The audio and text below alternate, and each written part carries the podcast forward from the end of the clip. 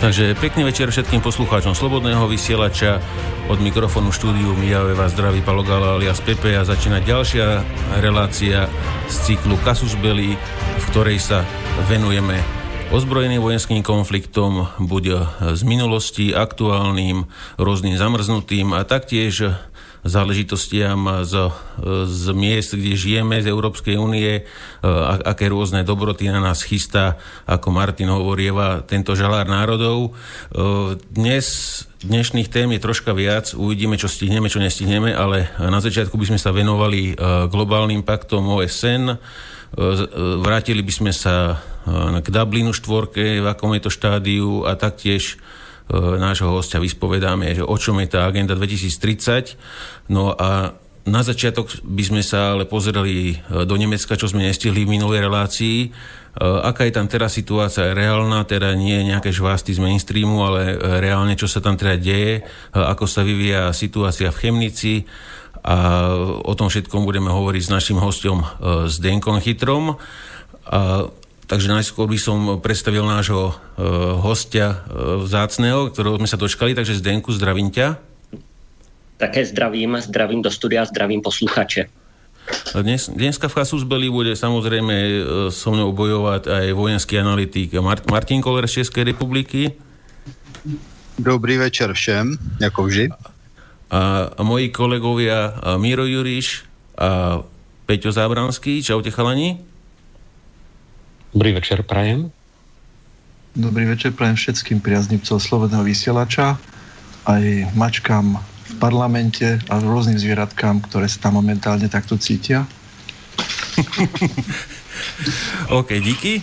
Takže na, na začiatok Zdenku, keby sme sa, pozrieme sa najskôr do toho Nemecka, alebo by sme sa pozreli na tú politickú situáciu ohľadne globálnych paktov. Nechal by som to na teba, čo, čo by si chcel skôr spomenúť. Hmm. Začneme nejdřív asi tím Německem, protože tam to bude celkem stručný, ty globální pakty budou obsáhlejší, jestli to tak hmm? můžeme nechat. Okay. Jo, takže já teda ještě jednou zdravím všechny a shrnu tedy tu situaci v tom Německu. Co se týče Chemnitz, tak tady máme pár, řekněme, novinek. Samozřejmě, že v Chemnitz se pořádají od té, řekněme, největší demonstrace zhruba tak jednou týdně o něco menší shromáždění, většinou teda pátek, sobota, nebo blíže k tomu víkendu. Sejde se tam vždycky pár stovek lidí a samozřejmě, že tam nechybí ani teda protistrana, řekněme ty příznivci té migrační politiky Angely Merkelový, Antifa a podobně. Co se týče...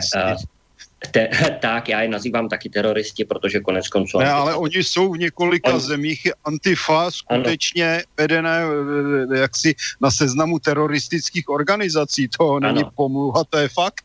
V Americe to tak je. Uh, například to vím. Mm, mm. Takže, uh, takže uh, ti tam samozřejmě nechybí. Uh, možná, že takovým překvapením uh, bude uh, pro uh, posluchače, že... Uh, Já tuším, že nějak na uh, konci minulého týdne uh, bylo právě jednání v německém Bundestagu, uh, nebo rozprava uh, v Bundestagu týkající se těch událostí v Chemnitz a tam se uh, S P D, teď myslím německou S P D, sociální demokraty, tak ti se tam uh, přímo přihlásili uh, ke spolupráci a k sympatím právě k uskupení Antifa. Takže uh, no. Antifa je v podstatě dotovaná oficiálně i, uh, řekněme, z těch vládních kruhů. Ale pro, pro mě to není překvapení, protože já o tom jim už dlouho, jenom teďkon to prostě řekli takhle uh, vysloveně natvrdo. Uh, co se týče uh, z politického hlediska uh, v Chemnitz, tak uh, byl odvolán uh, z funkce uh, německé kontrarozvědky, Uh, ředitel, uh, já myslím, že se jmenuje Ma- Maaßen uh, a uh, tenhle ten uh, ředitel uh, dostal, uh, dostal uh, funkci státního sekretáře, protože paní Merkelová si myslela, že když teda bude nátlak na to, aby uh, odstoupil, takže ho zlikviduje a naopak Seehofer na uh, vlastně uh, jako v podstatě zaútočil na tu Merkelovou, v uvozovkách zaútočil tak, že ho ještě povýšil do mnohem vyšší funkce. Takže to jenom tak pro zajímavost a samozřejmě jsou plánované další akce a demonstrace právě nejenom v souvislosti s tím, co se děje v Chemnitz, ale vůbec, co se děje v rámci té migrační politiky, protože Chemnitz to byla taková, řekněme, poslední kapka před těma velkýma demonstracema. Tam předtím byl Kodbus a další a další města. Takže to jenom tak ve zkratce k tomu, co se teďkon děje v Německu. Já bych jenom připomněl, že Kodbus vlastně bylo jedno z center lužických Srbů, což jsou jaksi lidé, kteří jsou slovanského původu, ale mají blízko k Čechům a Slovákům. A, a, a v, v tom zmysle teda nejaká z politických strán zmenila nejaké troška výroky, okrem teda tých, tých Alternative für Deutschland, asi tam je to jasné, ale či si stále držia líniu títo ostatné, ostatné politické strany, ktoré tam majú teda nejakú váhu v Nemecku? Tak ty zavedené politické strany, řekněme, ta koalice C D U, C S U a S P D, sociální demokrati, tak ty retoriku nezměnili. Ti naopak přitvrdili v té rétorice a nasadili ještě takovej, řekněme, tvrdší tón, a to přímo právě proti A F D, kdy právě v tom Bundestagu jeden poslanec za S P D vysloveně začal srovnávat A F D s německou N S D A P z dvacátých a třicátých let, za což tedy potom sklidil od svých spolustraníků z S P D velkou kritiku.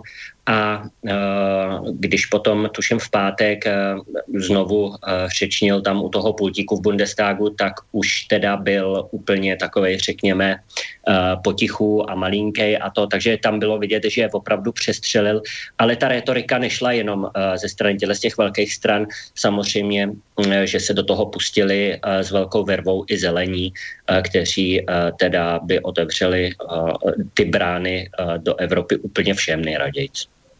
Ano, to, to i čeští teď před volbama to, mají uh-huh. programu.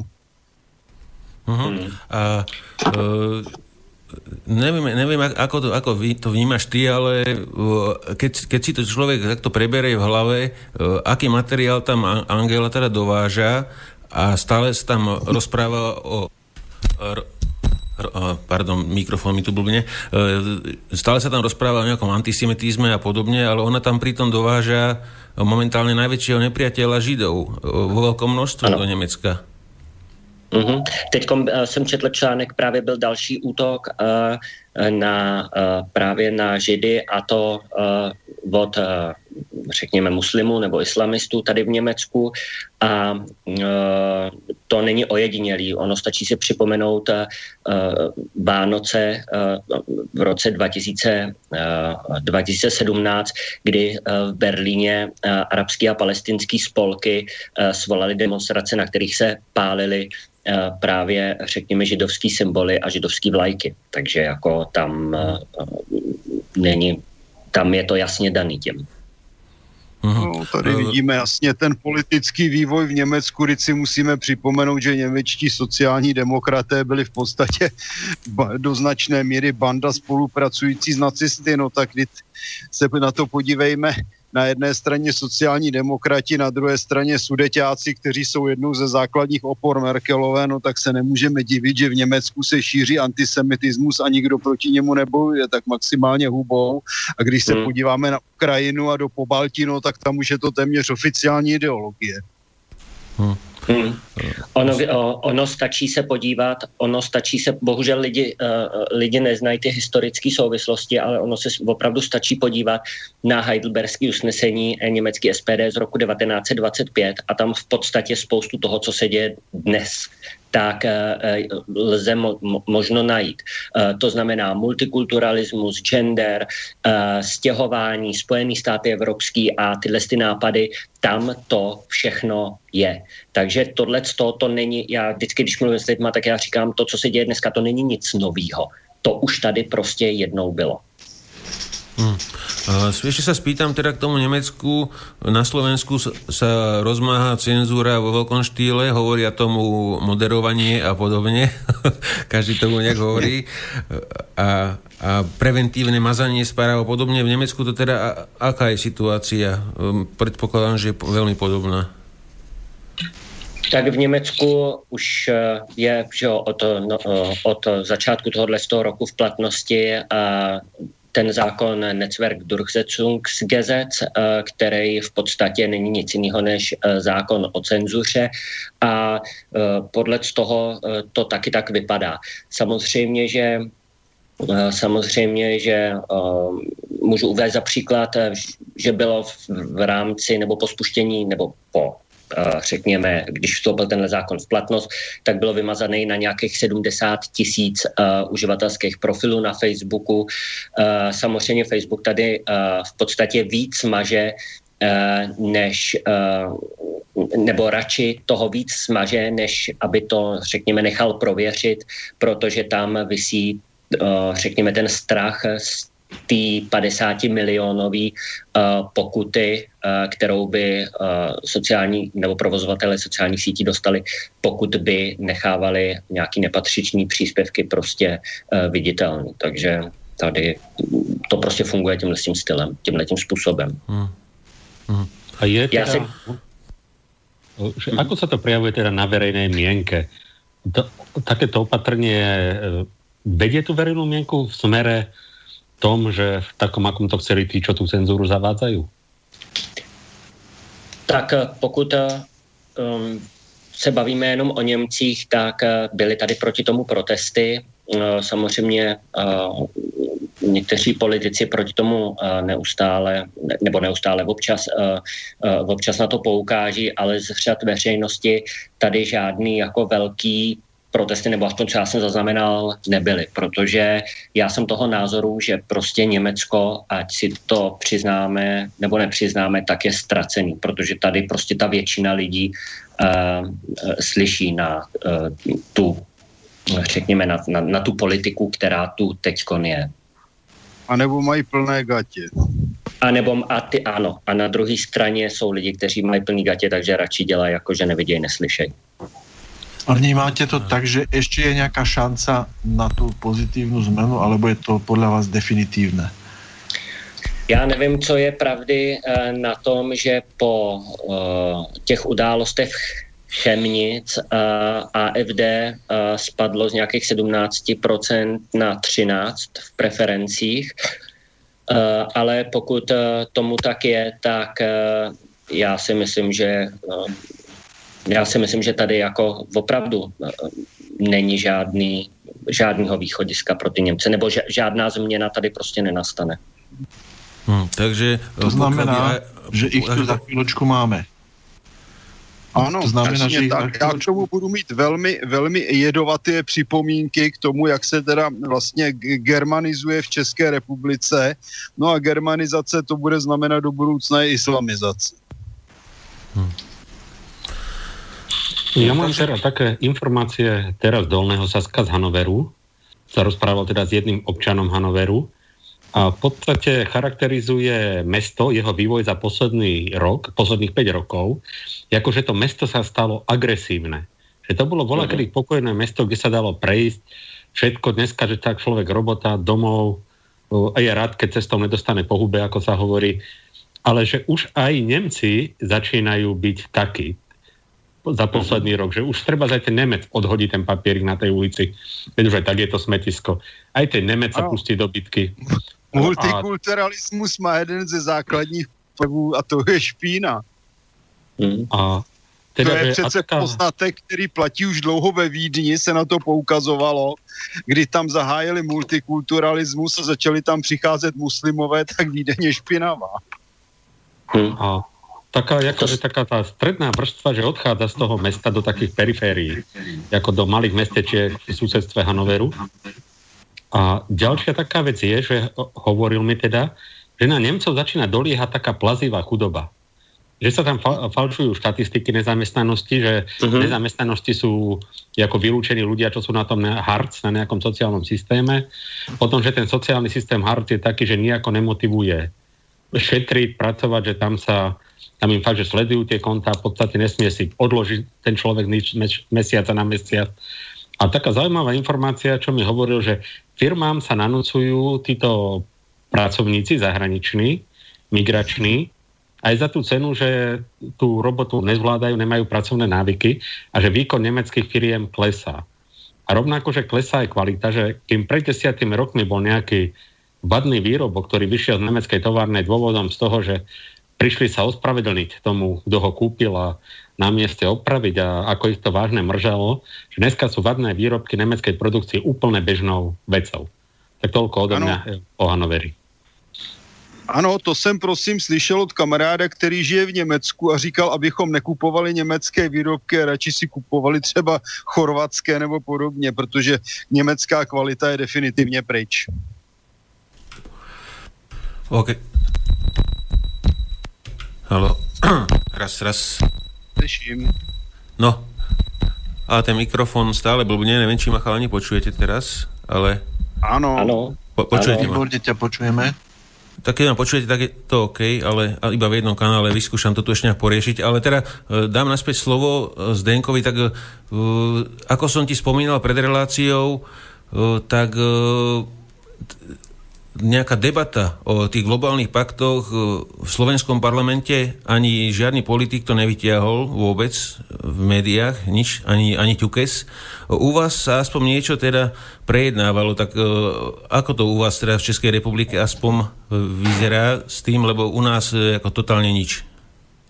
Ich to nezaujíma. Tak, uh, tak u nás se projednává, uh, u nás se projednávalo uh, stanovisko, uh, nebo v parlamentu se projednávalo uh, stanovisko vlády k těm globálním paktům, protože uh, například S P D nebo i, i komunisti uh, chtějí, um, aby ne, čes, za Českou republiku nebyly globální pakty nebo globální kompakt uh, přijat a uh, aby se Česká republika při, uh, připojila k, v otázce migrace k tomu směru, jaký má uh, Maďarsko.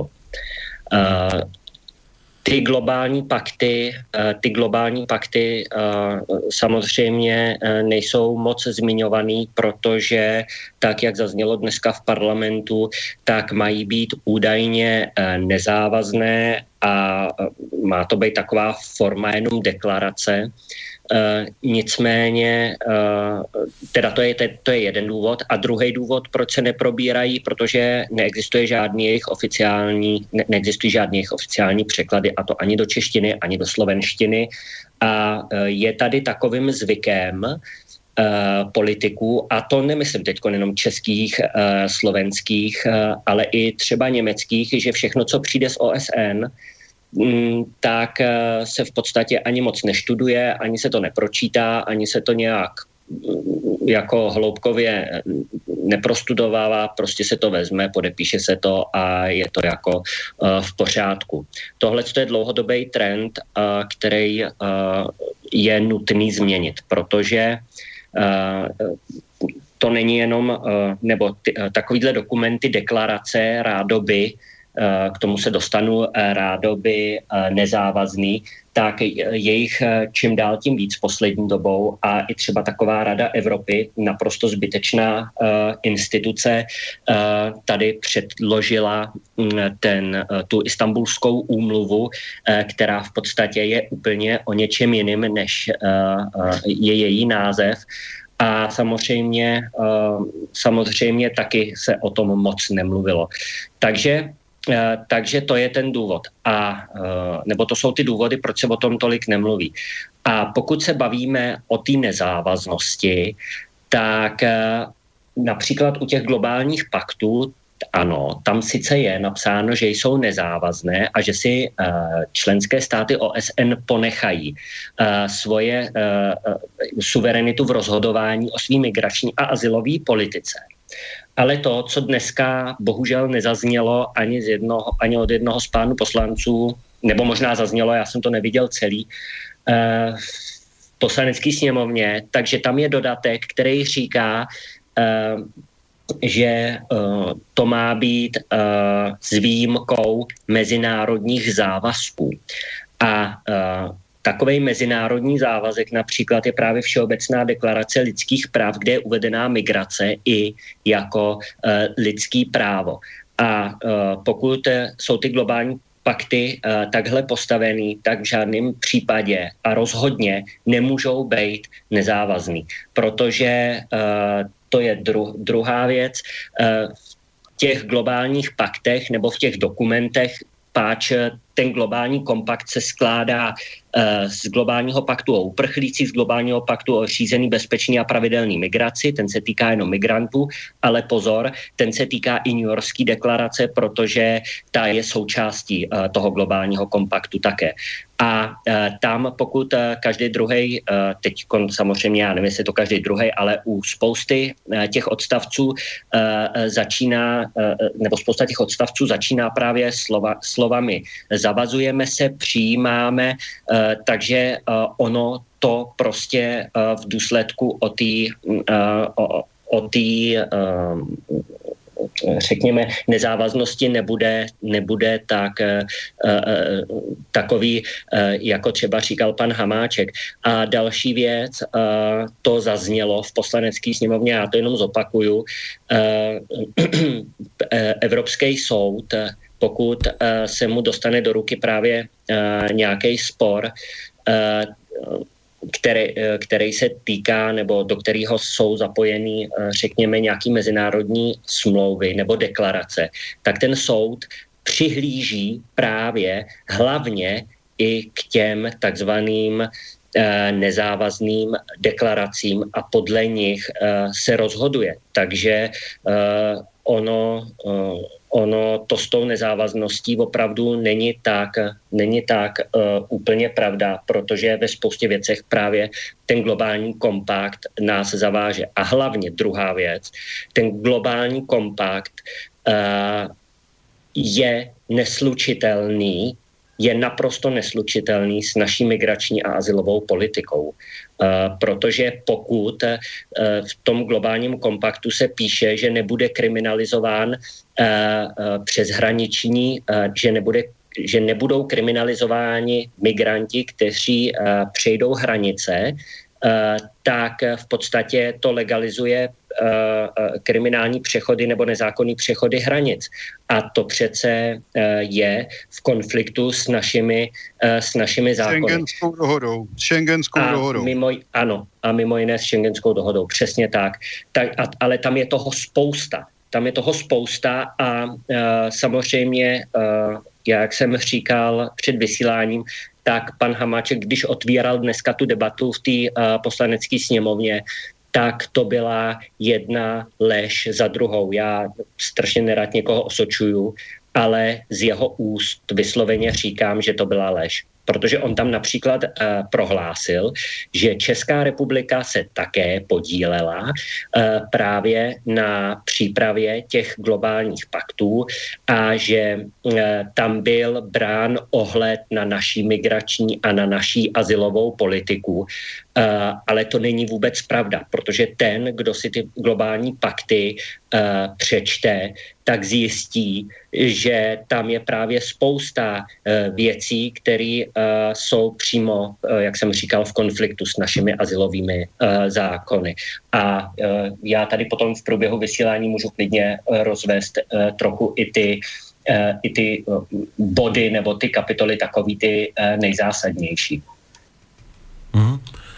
Uh, Miro chcel niečo doplniť, tak môžeš, Miro?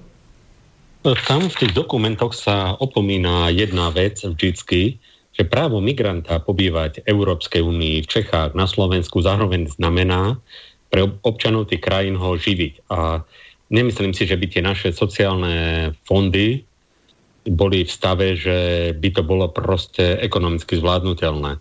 Ale tým sa momentálne asi nik z tých našich elit neza- nezaoberá. Je tu jeden uh, taký postoj zaujímavý a nebezpečný a smutný, ktorý práve tie slovenské politické elity začínajú uplatňovať. oni sa snažia vykladať legislatívu tak, že ak niekto vyvíja činnosť proti medzinárodným zmluvám, podpísaným medzinárodným zmluvám, tak je to porušovanie zákonov, čiže činnosť kriminálneho charakteru, činnosť trestná. U, u, nie, každú chvíľu to niektorý z tých politikov povie, dneska to napríklad v parlamente povedal za poslanec za stranu Sloboda a Solidarita Dostal, kde teda uvádzal, že činnosť proti medzinárodným zmluvám je dôvodom napríklad na zákaz politickej strany a na iné postihy. Akú, problém je v tom, že tá činnosť proti politickým zmluvám sa nechápe len, že konkrétna nejaká činnosť, ale aj samotná kritika tých medzinárodných zmluv, alebo otvorenie diskusie o tom, že či od tej zmluvy neodstúpiť a podobne, sa začína deklarovať ako niečo, za čo by mal nasledovať postih. A toto vidím cez tieto medzinárodné pakty, že vzhľadom na to, že sa nepodarilo verejnú mienku nejako presvedčiť do prínosov migrácie, tá výchova k tomu multikulturalizmu má teda výsledky, aké má, tak je to taká snaha obísť a zase už len cez to použitie tých represívnych zložiek štátu tieto idei na Slovensku zavádzať. Hmm. Já bych se možno... Já k tomu, jestli můžu, hmm. Můžeš, můžeš, můžu k tomu, protože hmm. to je velice, to je velice důležitý téma teďkon, uh, co bylo načato, uh, co se týče cenzury a hlavně postihu, protože uh, veškerý dokumenty uh, týkající se toho globálního kompaktu, tak samozřejmě obsahují články, které se týkají a, a, a potírání xenofobie, nenávisti, nesnášenlivosti, rasismu a těchto z těch věcí vůči, a, a, vůči a migrantům a uprchlíkům. Ale pozor, tohleto, nebo tyhle ty odstavce v podstatě nejsou nic jiného, než návod na to, jak zavést maximální a totální cenzuru a v podstatě donutit, donutit ty členské státy vysílat vůči veřejnosti zprávy jenom, tý, jenom o pozitivech a přínosu migrace. Protože signatářské státy, teda ty, který přijmou ten globální pakt, tak e, se zavazují k šíření a schromažďování objektivních a jasných zpráv založených na důkazech o výhodách a výzvách migrace a potírání šíření informací, které vytvářejí negativní vnímání migrantů. E, takhle je to tam přímo formulovaný. Což je samozřejmě naprosto něco bezprecedentního, protože e, pokud e, nebude možné Ší, šířit i informace o negativech, které, která sebou migranti nebo migrace přináší, no tak potom to není nic jiného než naprostá cenzura. A my diktatura. víme... Je, diktatura. A je to, dik, ano, je, je to diktatura. A uh, samozřejmě tohleto, to je uh, něco naprosto... Uh, bezprecedentního to...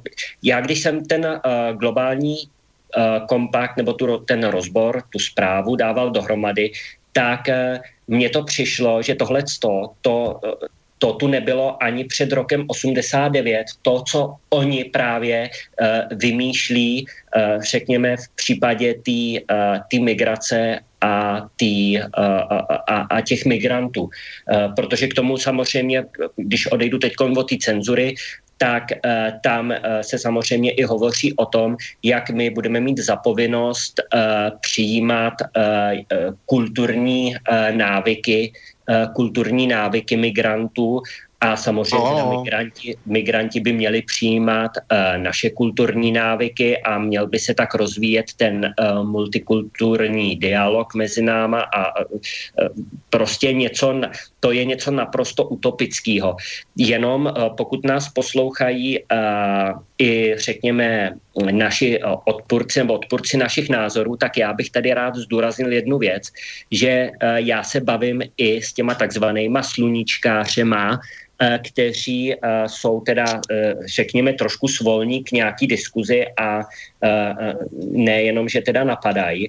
A můžu vám říct, že uh, pár z nich, když jsem jim uh, předložil například tu New Yorkskou deklaraci, tak sami oni potvrdili, že je to naprostá utopie a na, že pokud by se někdo snažil eh, podle eh, toho postupovat v otázce migrace, tak eh, by to vneslo absolutní eh, chaos do migračních politik a vůbec eh, do celého toho stavu, protože je to naprosto neproveditelné. A tohle to mi píšou sami sluníčkáři, sami ti, co by rádi vítali. Mohl bys nám tu deklaraci přiblížit New Yorkskou, aby lidi Yorkská... věděli, o čem mluvíš? Tak New Yorkská deklarace byl vlastně první dokument, ve kterém se členský státy O S N zavázaly k těm globálním paktům, že je vytvoří a že, a že je do uh, konce tohoto roku uh, schválí a přijmou. Uh, jinak ta New Yorkská deklarace obsahuje, uh, obsahuje v podstatě přístup, uh, jak, uh, k, uh, nebo jaký by měly mít ty státy členský uh, přístup k migrantům a k uprchlíkům. Je to tam napsané uh, relativně ještě všeobecně, Uh, nicméně už tam v té New Yorkské deklaraci uh, nebo už ta New Yorkská deklarace je postavená právě na těch lidských právech uh, nebo na migraci jako na lidském právu. Uh, takže, uh, t- takže tam je ale důležitý, že uh, ta New Yorkská deklarace, uh, že se tam ty státy vlastně zavázaly uh, k tomu, uh, k těm globálním paktům. A ještě druhá věc, pardon, tam je potom ještě, tam jsou ještě dvě přílohy a jedna z těch příloh právě hovoří o tom, jak postupovat, to, to jsou reakce, nebo je to reakce na uprchlíky a ta říká, jak se máme chovat ještě mimo teda ženevských konvencí k uprchlíkům, a ta je pevnou součástí právě toho jednoho z globálního paktu a to globálního paktu o uprchlících. Ale celkově celá ta New Yorkská deklarace je součástí uh, těch globálních paktů jako taková. Takže to jenom ve zkratce. Chcem sa opýtať, kto podpísal v O S N po- pozitívne, nie ako negatívne, to znamená, že s tým nesúhlasí. Kto podpísal v O S N za kr- ktoré krajiny, aby sme vedeli, kto vlastne je signatárom této deklarácie? Tak podepsali to všechny členské státy O S N, kromě dvou, a to bylo Maďarsko a byly to Spojené státy americké. Ty právě tenkrát v tom roce v září dva tisíce, nebo teda Amerika později, ale Maďarsko tenkrát řeklo, že nebude se na globálních paktech podílet. A potom Donald, nebo no, Donald Trump, ten vlastně řekl, že jejich migrační politika, že, jejich, že, že ty globální pakty a i ta New Yorkská deklarace jsou neslučitelný s migrační politikou Spojených států amerických, takže se k tomu taky nepřipojí. Ale ostatní státy se k tomu připojily. Tady je jenom nutný ještě dodat, že spolutvůrcem globálních paktů je i Evropská unie a samozřejmě ta tlačí na to, aby mohla například za všechny členské státy Evropské unie ty globální pakty ratifikovat a aby se staly naprosto závaznými pro členské státy. Zatím se jim to nepodařilo, nicméně je tady jeden dokument, který se jmenuje usnesení Evropského parlamentu o pokroku v iniciativě globálních paktů O S N o bezpečné, řízené a legální migraci a o uprchlících. A tam teda například v tomhletom odsouhlaseným uh, usnesení uh, jsou takový uh, odstavce, jakože uh, státy odsuzují Uh, jiné státy, které uh, se nechtějí připojit ke globálním paktům nebo z nich vycouvaly a uh, v podstatě to napovídá v podstatě to napovídá i tomu postupu teďkon uh, vůči tomu Maďarsku, co se dělo v těch posledních pár dnech. Hmm. Ta, takže by si mo, mohl by si nějak teraz zhrnout uh, v bodoch, čo vlastně od nás uh, budou požadovat, pokud to teda ratifikují definitívně. Takže já vám, já vám to řeknu teda jenom v bodech a t, t, zkusím to nějak, zkusím to nějak co nejkrát, ne, no, No, co nejjednodušejc a nik, protože je to hrozně dlouhý. E, takže prvním velkým problémem samozřejmě je, že, v těch globální, že ty globální pakty jsou postaveny na migraci jako na lidském právu. E, samozřejmě e, tam e, jedním z těch stavebních kamenů těch globálních paktů je i Všeobecná e, deklarace e, lidských práv, která byla později ještě doplněna o dodatek, že uh, já vám to můžu odcitovat úplně, uh, úplně přesně, kdy uh, vydržte. No, teď to nenajdu, tak já to řeknu svými slovy. Prostě jde tam o to, že každý člověk má právo opustit svoji zemi a jít do země jiné a z té jiné země se vrátit zpátky domů. To je jasný, ale potom byl právě schválen ještě dodatek, že uh, toto právo uh, není, uh, nebo toto právo nesmí být některá uh, uh, ovlivňováno tím, jak dlouho a za jakým účelem ten člověk na území toho cizího státu pobývá. To znamená, že v podstatě kdokoliv přijde do cizího státu nebo kdokoliv přijde k nám, tak, uh, tak má právo tady pobývat za jakýmkoliv účelem a po jak dlouhou dobu v podstatě chce, protože je to jeho lidský právo. Takže to je... Mohl bych se na něco zeptat? Mm, ano. Já se nemohu zbavit dojmu, čerem tě, protože jsem svého času ta lidská práva probíral, neboť jsem zjistil, mm-hmm. že většina jejich hlasatelů je vůbec nezná, ale já mám dojem, že ta migrace tam takhle postavená v, ty, v těch původních lidských právech nebyla. Nebyla. To, to právě to, ta druhá část, kterou jsem říkal, že o tom, že to nemá být podmíněno tou délkou trvání a tím důvodem, tak to bylo schválené až mnohem, mnohem později.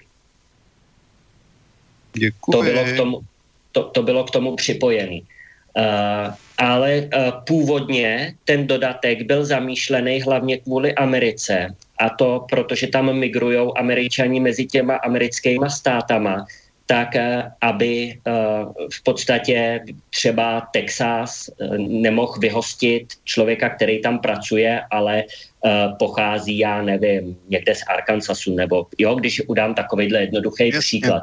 Ale v těch globálních paktech už je to samozřejmě takhle vysloveně, vysloveně zneužitý. Uh, hmm. Takže to je právě ten, to je právě ten uh, jeden z těch nejstěženějších uh, a nejvíce kritizovaných bodů, uh, který kritizovalo právě třeba Maďarsko. Uh, druhá věc je, uh, že my už nebudeme mít uh, na základě těch globálních paktů povinnost přijímat jenom uprchlíky, což nám vyplývá teda z těch ženevských konvencí, ale my budeme, my budeme mít za povinnost přijímat i migranty, protože New Yorkská deklarace už zmiňuje ty skupiny migrantů a to jsou lidé, kteří opouští své domovy právě z důvodu hladu, z důvodu nedostatku práce nebo pracovních příležitostí, z důvodu dopadu klimatických změn, a tak dále, a tak dále. Takže, takže i tyhle cti O S N v podstatě smíchává uprchlíky, tak jak je popisují ženevské konvence, v podstatě z migranty, kteří ano, nemají, ten, nemají v uvozovkách ten blahobyt, jaký máme my tady v Evropě, říkám v uvozovkách, protože samozřejmě my zde taky máme spoustu skupin lidí, kteří jsou na tom velice špatně.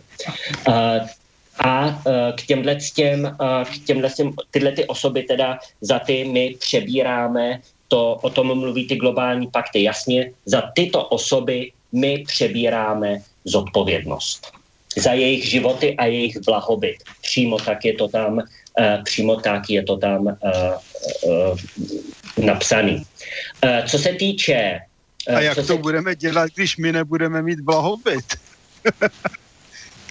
To uh, od, s tím O S N pravděpodobně nějak nepočítá, protože oni si myslí, že my ten blahobyt budeme mít asi zřejmě uh, na věky věků. Mně to přijde takovýto heslo se Sovětským svazem na, na věčný časy, ale uh, já bych opravdu netvrdil. V Sovětském svazu existovala povinnost pracovat a kdo nepracoval, ano. tak skončil v gulagu. Mm-hmm. Uh, vemte si, že když teda uh, se bavíme o té práci, tak ty globální pakty třeba dávají povinnost v rámci slučování rodin, že když třeba k nám přijde Afričan, který bude někde na poloviční úvazek zametat kanceláře, to je jenom příklad, tak my jsme povinni jeho dvacetičlennou rodinu eh, přesídlit do České republiky a samozřejmě se o ní postarat. To znamená sociální dávky a, eh, a různý takovýhle věci. Takže, takže to je obrovský další, eh, to je další obrovský riziko těch globálních paktů, protože pokud my se dneska, eh, to bylo právě taky téma eh, v tom parlamentu, eh, když my se tady bavíme o nějakých padesáti dětech z Řecka, eh, což nejsou vůbec děti, Sýrie, ale už jsou to mladiství, eh, a to Sýrie. ještě v tom nejrizikovějším věku, eh, nebo je to ta nejrizikovější skupina, řekněme, tak my, kdyby jsme je vzali, tak eh, oni by si řekli, eh, ukázali na svý rodinný příslušníky a my bychom jim museli sem přesídlit jejich rodinný příslušníky. Všechny. A samozřejmě ten počet by takhle neuvěřitelně narostl. Takže to je jenom takovej, to je jenom takovej uh, příklad.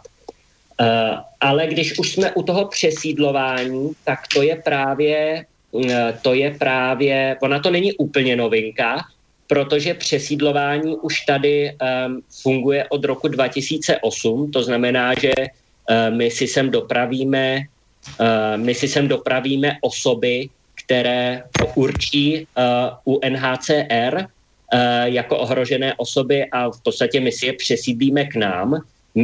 To je uh, odpověď na otázku, co se lidi ptají, kde se tady vzali, tak to je přesně tohleto, protože my ten přesidlovací program mít, uh, uh, mít musíme, ale uh, samozřejmě to přesidlování v těch globálních paktech je taky uh, docela podrobně rozebraný. A v rámci právě tohohle z toho přesidlování my budeme mít za povinnost přesidlovat nejenom uprchlíky teda, jo, skuteční uprchlíky, ale právě zase opět i migranty, což je naprosto, což je naprosto něco neakceptovatelného. Pak tady máme slučování, pak tady máme další skupinu nebo další kapitolu, to je slučování rodin. Opět, to, o tom, jak jsem o tom mluvil, to slučování rodin se zase nebude týkat jenom uprchlíku, ale bude se to týkat i migrantů. A nejlepší, nebo jeden z nejlepších bodů e, globálních paktů je návratová politika. Protože pokud my bychom přijali takovou návratovou politiku, jakou e, uvádí globální pakty, tak od nás už by nikdo nikdy nikam neodešel, poněvadž ta e, návratová politika stojí na dvou pilířích, a to na zásadě nenavracení a na zásadě dobrovolnosti. A ta dobrovolnost je dokonce, a to dobře poslouchejte, ta dobrovolnost je dokonce i na státech původu těch migrantů. To znamená, že když ten stát řekne, že si je nevezme, nebo že se o ně nemůže postarat, tak my je nesmíme do té země vrátit. Jo, takže to je prostě uh, další uh, jeden z takových těch uh, klíčových bodů, uh, který uh, vlastně na základě kterého jsou naprosto ty globální pakty nepřijatelný. Uh, Samozřejmě legalizace ilegálních přechodů hranic, o tom jsem mluvil. Například globální pakt řeší to, že pokud vlezou člověku nebo řidiči kamionu do kamionu migranti, on o tom neví a převeze nevědomky do jiného státu, tak ano, já souhlasím s tím, aby takovej řidič nebyl za to trestán, ale ne, aby, což je druhá část, nebyli trestáni ani ty migranti, že ilegálně přecházejí ty hranice.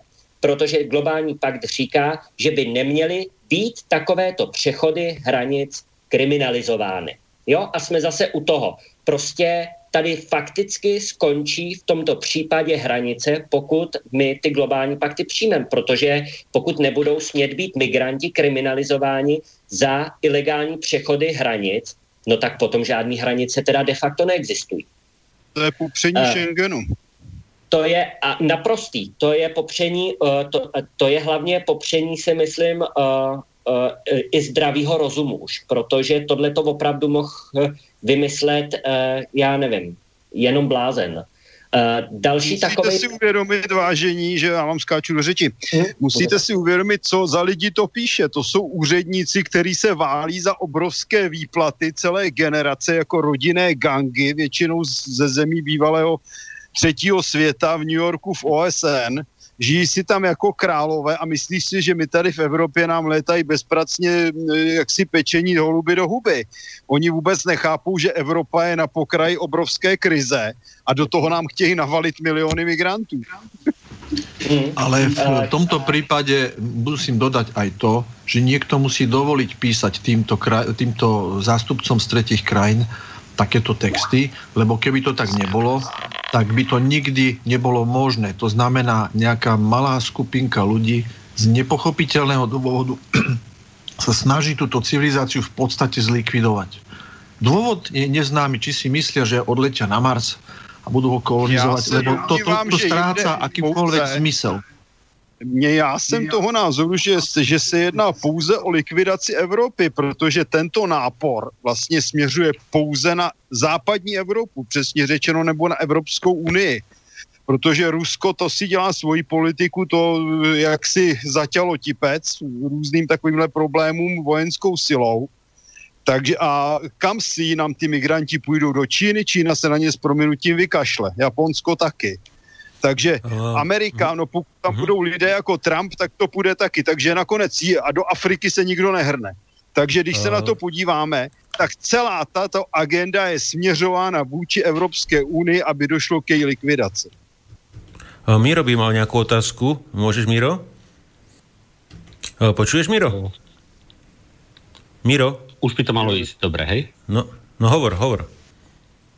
Tak mám takú praktickú otázku. Napríklad, že dvaja teda občania Slovenska, nazvime ich teda tak pracovné Desider a Eržika, žijú kdesi pri Košiciach v príbytku, ktorý teda nesplňa kategórie európskeho bývania.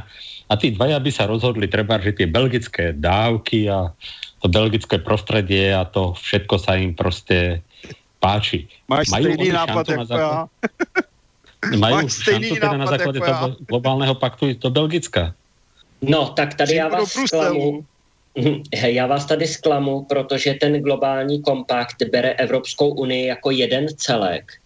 A respektive vyspělý svět bere jako jeden celek a i ta Eržika s tím svým uh, košickým uh, pánem uh, do toho spadá.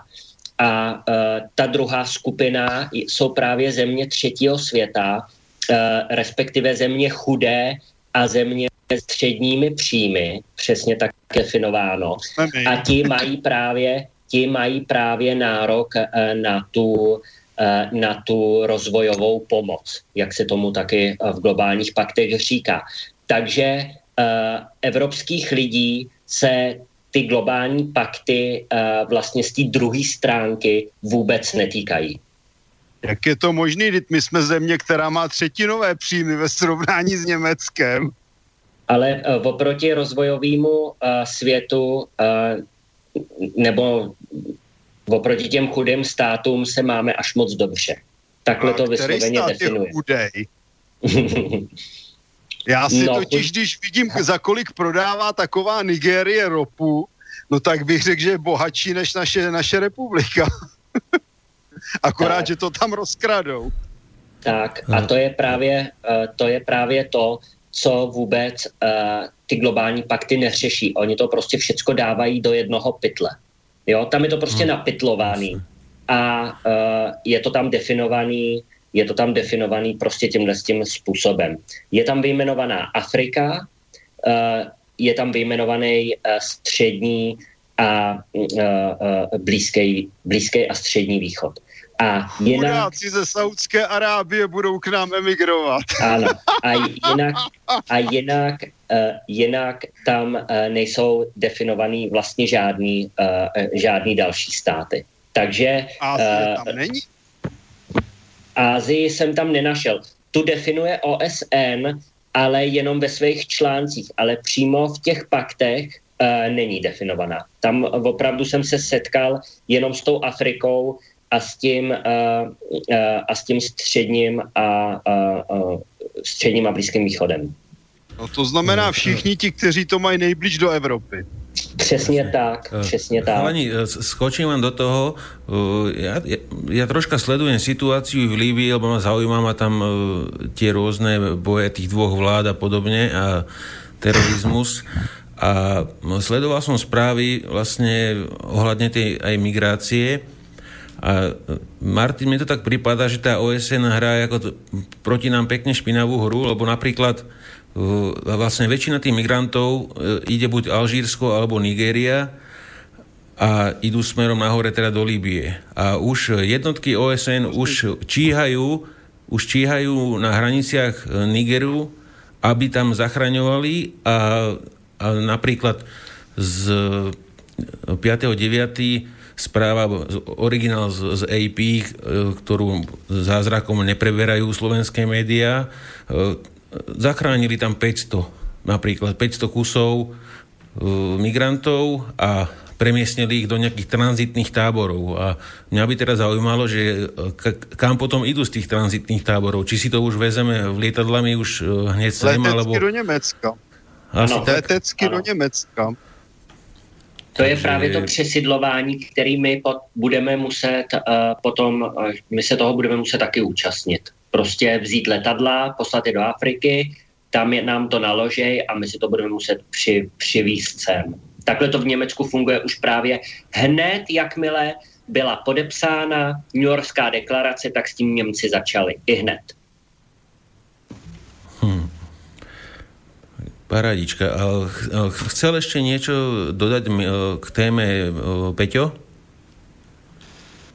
Ja to vnímam tak, že globálne elity nevedia, ako ďalej s fungovaním a ovládaním a kontrolou, a kontrolou našej zeme. A najvhodnejšou destináciou pre zmenu je najviac sociálne cítiaca Európa. Preto je to najvhodnejší objekt, jednak aj tým, že Afrika je blízko, Blízky východ je blízko, čiže ten transport migrantov je tam najjednoduchší a v rámci toho, že vchádzame do štvrtej priemyselnej revolúcie, kde je pod, bude podstatný úbytok pracovnej sily, ale globálne elity potrebujú, aby niekto kupoval výrobky, tak tu naženú zatiaľ za akúkoľvek nízku cenu, teda za akúkoľvek nízku plácu nejakých čiernych, ktorí by tu mali vykonávať tie nízko platené práce. Ale nikto nevidí za kopec, čo všetko sa vlastne udeje. To znamená, ja to vnímam, že to riešenie naozaj nemajú. Skúšajú, skúšajú, čo to urobí, pokus omyl. A je to v rámci hybridnej vojny, o ktorej sme nedávno začali rozprávať, preberali sme ekonomickú, kybernetické ano. Ataky a v súčasnosti som to tak načrel, že vlastne sa dotýkame informačnej vojny a propagandy. To znamená masírovaniu obyvateľstva, ktoré má určité vlastnosti, ktoré môžeme aj postupne vymenovať od obmedzovania osobnej slobody, obmedzovanie slobody slova, vyhováranie sa na členstvo v E U a NATO, to sa týka našej vé štyri a našich krajín, spusty relácie na spravodajských kanálov, napríklad teatry, medializované výstupy zahraničných mimovládok, vydávanie príručík pre školy, čo je to gender, televízne seriály s potokom gender ideológie, kde sú seriály našich slávnych hercov, pracovníkov tohto systému proti nám, občanom, kde v rámci seriálov už sú narážky na gender, na homosexualitu a tak ďalej. Vysvetľovanie pozitív migrantov. Čiže toto všetko patrí do tej hybridnej vojny, do tej časti informačnej vojny a masírovania mozgov. Táto, tento systém proste má, je neudržateľný a nikto z tých, ktorí držia opraty dnes, nevedia v skutočnosti, aké riešenie. Dotknem sa napríklad najnovšie reklamy na, na vodku Absolut, čo teraz so mnou dobre zatriaslo, kde mladá dáma kamerou snímaná odzadu v kroji spievala ľudovú pieseň, vošla do diskotékovej miestnosti, stále ju snímali odzadu, potom prešla tá ľudová pieseň z klasických nástrojov na modernú hudbu, ale stále tá pieseň sa držala. Otočila sa, bola to Černoška a povedala: som Slovenka. Treba si to pozrieť, tú reklamu, je to niečo neuveriteľné.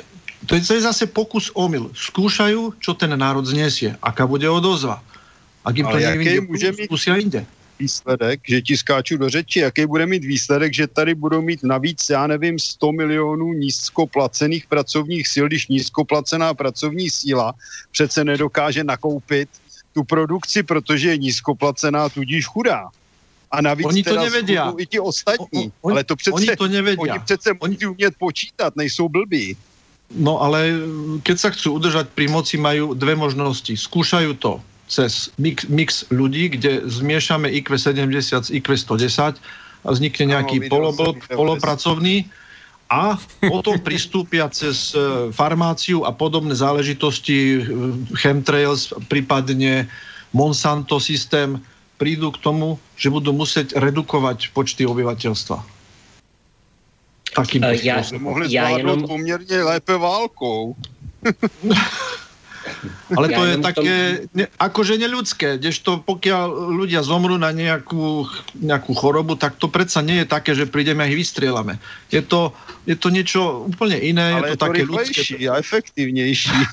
Alebo tornáda, ešte by trebalo vymyslieť, ako ich pustiť. Áno, to je tiež ja taká... Ja sa nemôžu zbaviť dojmu. Já se nemůžu zbavit dojmu, že ty chemtrails nám tady vyrobili to letošní vedro a sucho, když teda řekněme na zcela na rovinu.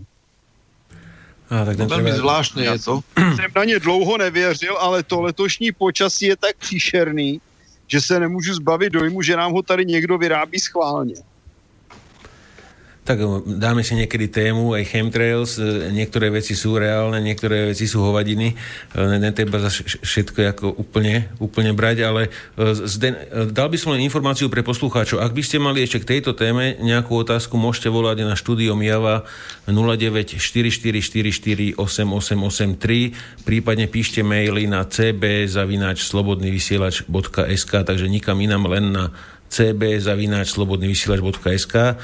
A Zdenek ešte chcel k tomu niečo doplniť. Mm-hmm. Ešte, ja jenom... Ešte by som... Ano. Uh-huh. Môžeš. Ja jenom... Uh... Naopak, pokračuj, si lepší než všichni politici dohromady. Asi tak.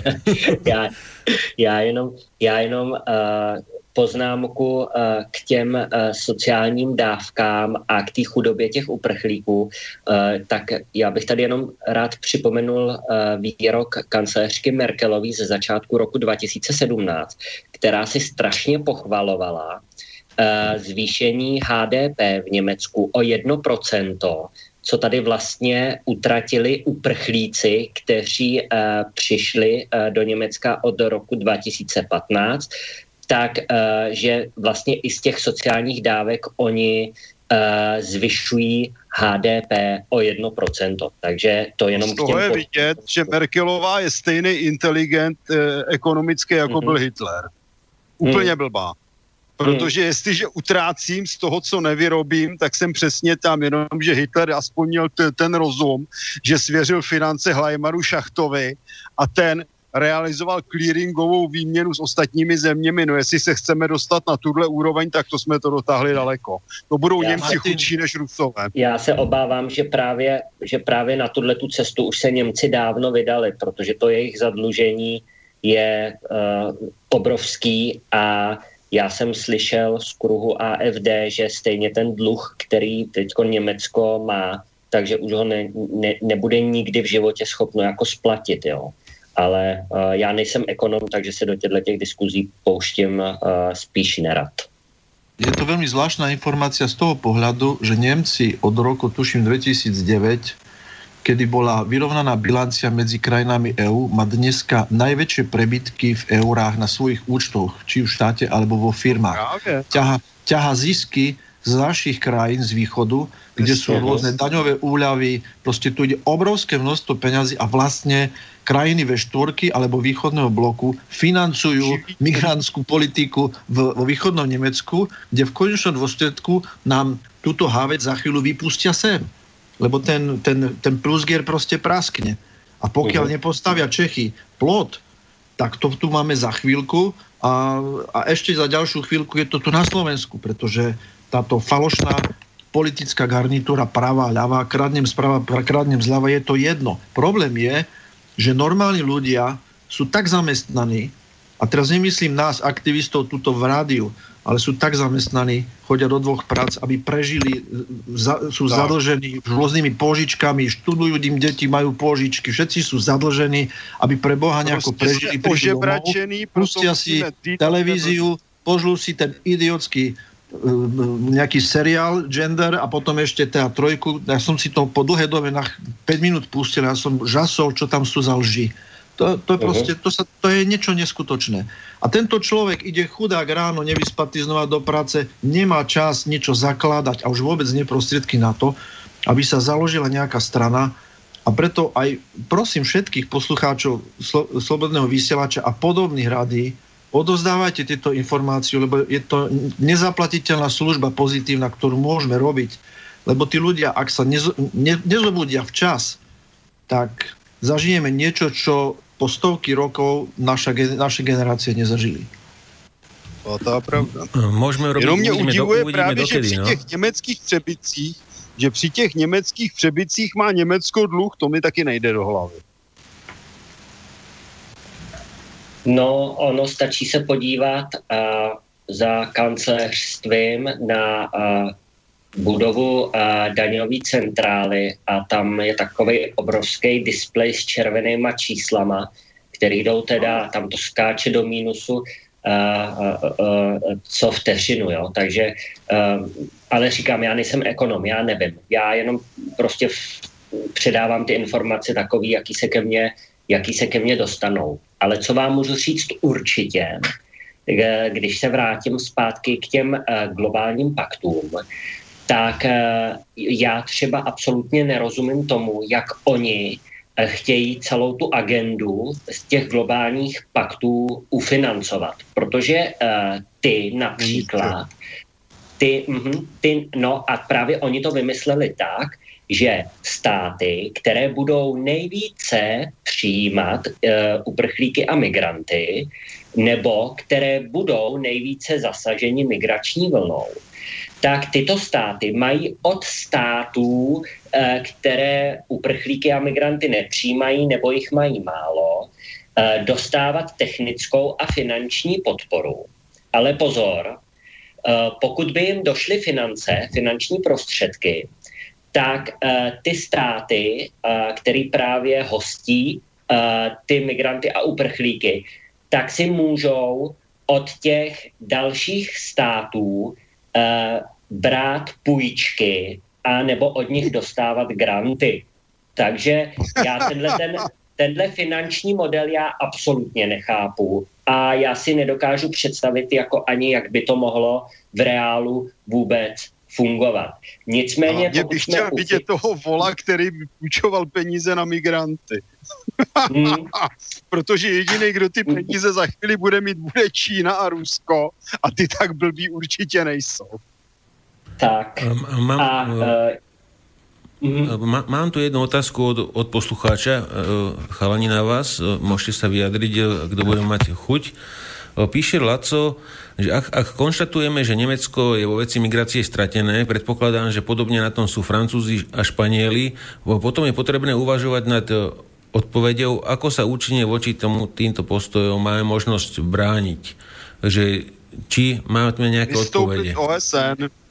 Ja to píšu už druhý rok, že je na čase, aby sme vystoupili z O S N a pokud nebude možno transformovat Evropskou unii na konfederaci rovnoprávných států bez eurokomisařů, kteří jsou horší než bolševičtí komisaři, tak odejít i z Evropské unie. Mm-hmm. Ale rozhodně odejít z O S N. Neschopnosťou, bohužel, O S N speme miliony a miliony, válí se tam zbyteční úředníci a teď mě řekněte, od roku devatenáct set čtyřicet pět co udělala O S N pozitivního pro Československo, následně pro Českou republiku a Slovenskou republiku. Neudělala pozitivního vůbec nic. Cpeme tam peníze, jako by jsme házeli vidlemi do hnoje. Ale nám a ja bych k tomu ešte na, připojil, pardon, na, ja bych k tomu ešte připojil, môžeš, připojil môžeš. naprosto zbytečnou, naprosto zbytečnou uh, Radu Evropy, protože to je instituce, která je úplně zbytečná. Ta absolutně není potřeba. Takže... Uh, Celé to vedení z eurokomisaři je zbytečné. Tam by stačilo, aby se čtyřikrát do roka sešli prezidenti a premiéři evropských zemí a měli každý sebou deset pobočníků a ti probrali důležité věci a odhlasovali, neodhlasovali. Ale šedesát tisíc povalečů jako úředníci, k tomu mračno europoslanců a eurokomisaři, a stojí to stovky miliard ročně a je to k ničemu, vytváří to jakousi podivnou šlechtu úchyláků s prominutím, skorumpovaných navíc, kteří prosazují sebevražedné nesmysly. To je všecko zbytečné, ale říkám, první krok odejít z O S N, protože O S N nám za padesát, šedesát, sedmdesát let nepřinesla vůbec nic pozitivního. O S N je zbytečná organizace povalečů z třetích zemí, kteří slouží cizím zájmům a v, aktuálně je to organizace nepřátelská evropským občanům, lidem v Evropě. Mm-hmm. A mal by tam, Miro, nějaký dodatok, můžeš mi říct? Tam, tá, správne to bylo spomenuté, že ekonomika tá bude rozhodujúca. Lebo všetky tieto veci, ako napríklad tá multikulturálna výchova cez absolút vodku, teda, čo tu bolo spomínané, a všetko to je do takého pekného počasia, keď tej ekonomike sa ešte ako tak darí, hodaj za cenu tlačenia prázdnych peňazí a podobne. A máme tu nejaké také skúsenosti, že jak sa tie systémy chovajú v hľadiska pomeru pôvodného obyvateľstva alebo integrovaných migrantov zo starších vln a novej migrácie.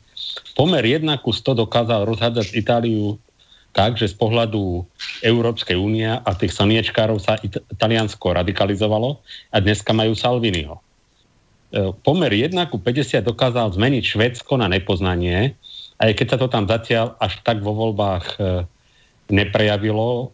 V podstate podobne ako v Taliansku získala tá švédski demokrati tých sedemnásť percent. A my absolútne netušíme, ako sa tieto systémy budú chovať ku jedna ku tridsať, jedna ku dvadsať, a keby mali prísť do Európy všetci tí migranti, ktorí to bude naopak, deklarujú, že deklarujú, že majú o to záujem a teda tieto globálne pakty dávajú tie práva, my sa dostaneme pomeru nejako jedna ku trom alebo jedna ku dvom. To už budú úplne spoločnosti. Fričanuje víc než Európanú, kamaráde. Tak hovorilo sa o tristotridsaťtisíc miliónov zatiaľ, čo som no niekde čítal. A kolik je Európanú? Asi tristošesťdesiat miliónov, ne? Nie, päťsto aj volačo. No tak to je, to je jedna ku dvema. Jedna ku dvoma. A my absolútne netušíme, jak sa tie systémy budú chovať. Ja si myslím, že už jedna ku päťdesiat dojde k problému so sociálnymi fondami a podobne. A vo východných krajinách Európy, ktoré nedokážu teraz ani len o vlastných dôchodcov sa postarať a o vlastných chorých, už, už ten pomer jedna ku sto, jak v Taliansku, bude asi zničujúci. Lebo potom tie peniaze na to bude treba niekomu zobrať. No a komu sa zoberú? Ľuďom s päťsto eurovými platmi? Zoberú sa strednej vrstve, ktorá následne si povie, no tak na čo ja budem robiť? Ale tak strední vrstvu už pomalu nemáme, tu už sme si pomalu zlikvidovali.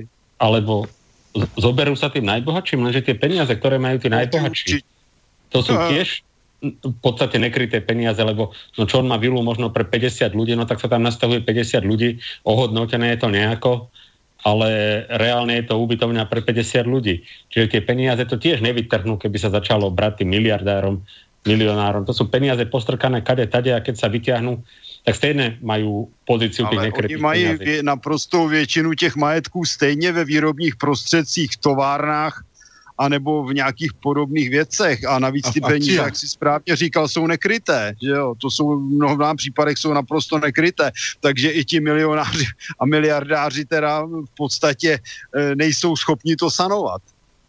O, jednu vedu už cítime teraz, že to tlačenie prázdnych peňazí už začína dopadať na tú ekonomiku, lebo na Slovensku z týždňa na týždeň dražejú potraviny. Dražie je v podstate tak všetko. A, a v Rusku taky. Tady uh-huh. Taky, ale v Německu. Ale! mm, tady, tady šli hrozně potraviny nahoru teďkon. No. Tak to máme hezky. To znamená, že v celé Evropě od Uralu až po Cabo Tormentoso zdražujú potraviny. A to takto, ostře. Je trošku rozdiel medzi ruským zdražovaním a našim zdražovaním. Obe zdražovania vychádzajú z nekrytých peňazí, teda z, e, nízky, teda kvázi z nízkych úrokových mier, ktorú robila centrálna banka, hodila nekryté peniaze do obehu.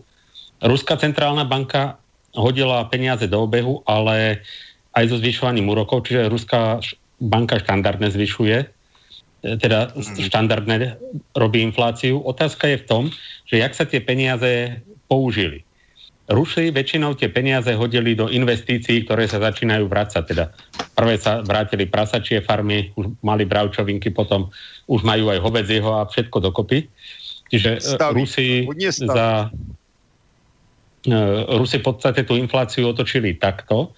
Európska únia tú infláciu hodila a sa prejavila možno v hypotékach alebo niekde, ale v podstate návratnosť ruskej, ruskej inflačnej politiky je viditeľná, návratnosť európskej inflačnej politiky je vo hviezdach.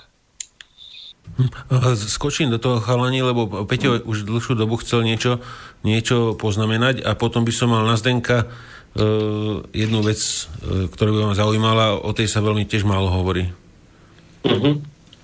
Uh, ja by som k tej ekonomickej stránke tejto situácie, aké sme, a ľudskej ako obyvateľstva. Uh, v rámci ekonomiky nikto si nedovolí urobiť nejaké prudké zmeny, ktoré by aj v konečnom dôsledku boli pozitívne, ale boli by to také zemetrasenia, že by to zha- zhodilo vládnúcu elitu, či už pravú alebo ľavú, bol by z toho obrovský chaos. Mali sme v relácii Dušana Doliaka, ktorý presne toto hovoril, že radšej neporušiť zmluvy, ešte to nejako vydržíme, trošku malinko niečo uberieme, radšej nevystupovať z é ú a podobne. Takže táto ekonomická zotrvačnosť a neschopnosť politikov prijať rozhodnutia, pretože akékoľvek prudké zmeny zatrasú s obyvateľstvom, kdežto pomalé varenie žaby, to nie je až taký problém. Čiže systém tejto informačnej vojny je to, aby nám to dávkovali po kúse. Či už v ekonomickej stránke zvýšia vek do, do, do dôchodku, zvýšia poplatky za zdravotné poistenie, znížia služby zdravotné. Všetko sa deje strašne pomaly. A zároveň tí ľudia tým, že to dostávajú takýmto pomalým spôsobom, sa stále veľmi neprebúdzajú. Takým znakom toho je, že na jednej strane prudko stúpa počúvanosť napríklad Slobodného vysielača alebo Infovojny, ale keď pozriete, koľko ľudí prispieva, tak je to stále tá, tá istá suma a prispievajú aj moderátori, aby to rádio prežilo a sotva dokáže naškrabať na tie základné poplatky, aby, aby, aby naplnili tú kasu každý mesiac. Čiže toto je evidentný fakt, akým spôsobom myslia občania Slovenska. Neprispel, keď prispeli päťdesiat centami, tak sme úplne niekde inde. Každý, kto počúva. Na druhú stranu sa teším, že aspoň aká taký, tak, aký taký náraz toho počúvania je, čo je strašne dôležité. Preto to všetci, čo tu sedíme, robíme. Takže to je taký, taký dotyk tej informačnej vojne, ktorý sa zdanlivo netýka ekonomiky, ale, zdanlivo, ale, ale týka sa postoja ľudí, ako to tí ľudia vnímajú. Mám dať päťdesiat centov alebo euro mesačne z vrecka, aby sa ľudia niečo dozvedeli a urobí mi to radosť, pretože som prispel k niečomu, čo má naozaj zmysel. Toľko asi. Aj kedy to, no, teda, tá salámová bech... metóda, to sa teda opravdu projevuje všude. To tu vidíme od hmm. politiku, ať se to týče potravin, ať se to děje bezpečnosti, ať se to děje čehokoliv. Po malých kouskách skutečně dávkují a to je to bylo teda přesně řečeno. Hmm. Zdeněk, ja by som mal na teba ešte jednu vec, ktorú som mm-hmm. aj dal do, do programu a to je vlastne v minulej relácii, keď si bol u nás asi pred pol rokom, alebo čo, tak sme preberali dosť detailne ten Dublin štyri, tak to by sme mohli preskočiť, mm-hmm. ale či by si mohol nejak polopate našim poslucháčom, a teda aj mne vysvetliť, o čo ide v tej agende dvetisíctridsať, lebo to už je staršia vec, tiež dobrota mm-hmm. od ó es en, takže že mm-hmm. to, už bol, to už bol taký pred, predkro, predkrok. dvacet třicet je přece i v české politice, tu dělala ještě, mm-hmm. vlá, ještě vláda za Sobotky. Ta agenda pro udržitelný rozvoj, agenda dva tisíce třicet, ona je rozdělená uh, v České republice na dvě části. Na jednu tu mezinárodní část a na jednu uh, řekněme, tu národní, na národní úrovni. Ale v podstatě uh, ta agenda dva tisíce třicet, uh, taková, na kterou odkazuje, odkazují ty globální pakty, tak uh, je v podstatě, řekněme, uh, ne až tak významná, bych řekl přímo bezvýznamná, protože ona říká v těch sedmnácti bodech jenom, co se má udělat, ale ona už neříká, jak se to má provést nebo jak se k těm cílům má dojít. Uh, je to například právě vymýcení chudoby a uh, boj proti změnám klimatu a prostě takovýhle uh, témata uh, alá zachráníme celou planetu nebo celý svět.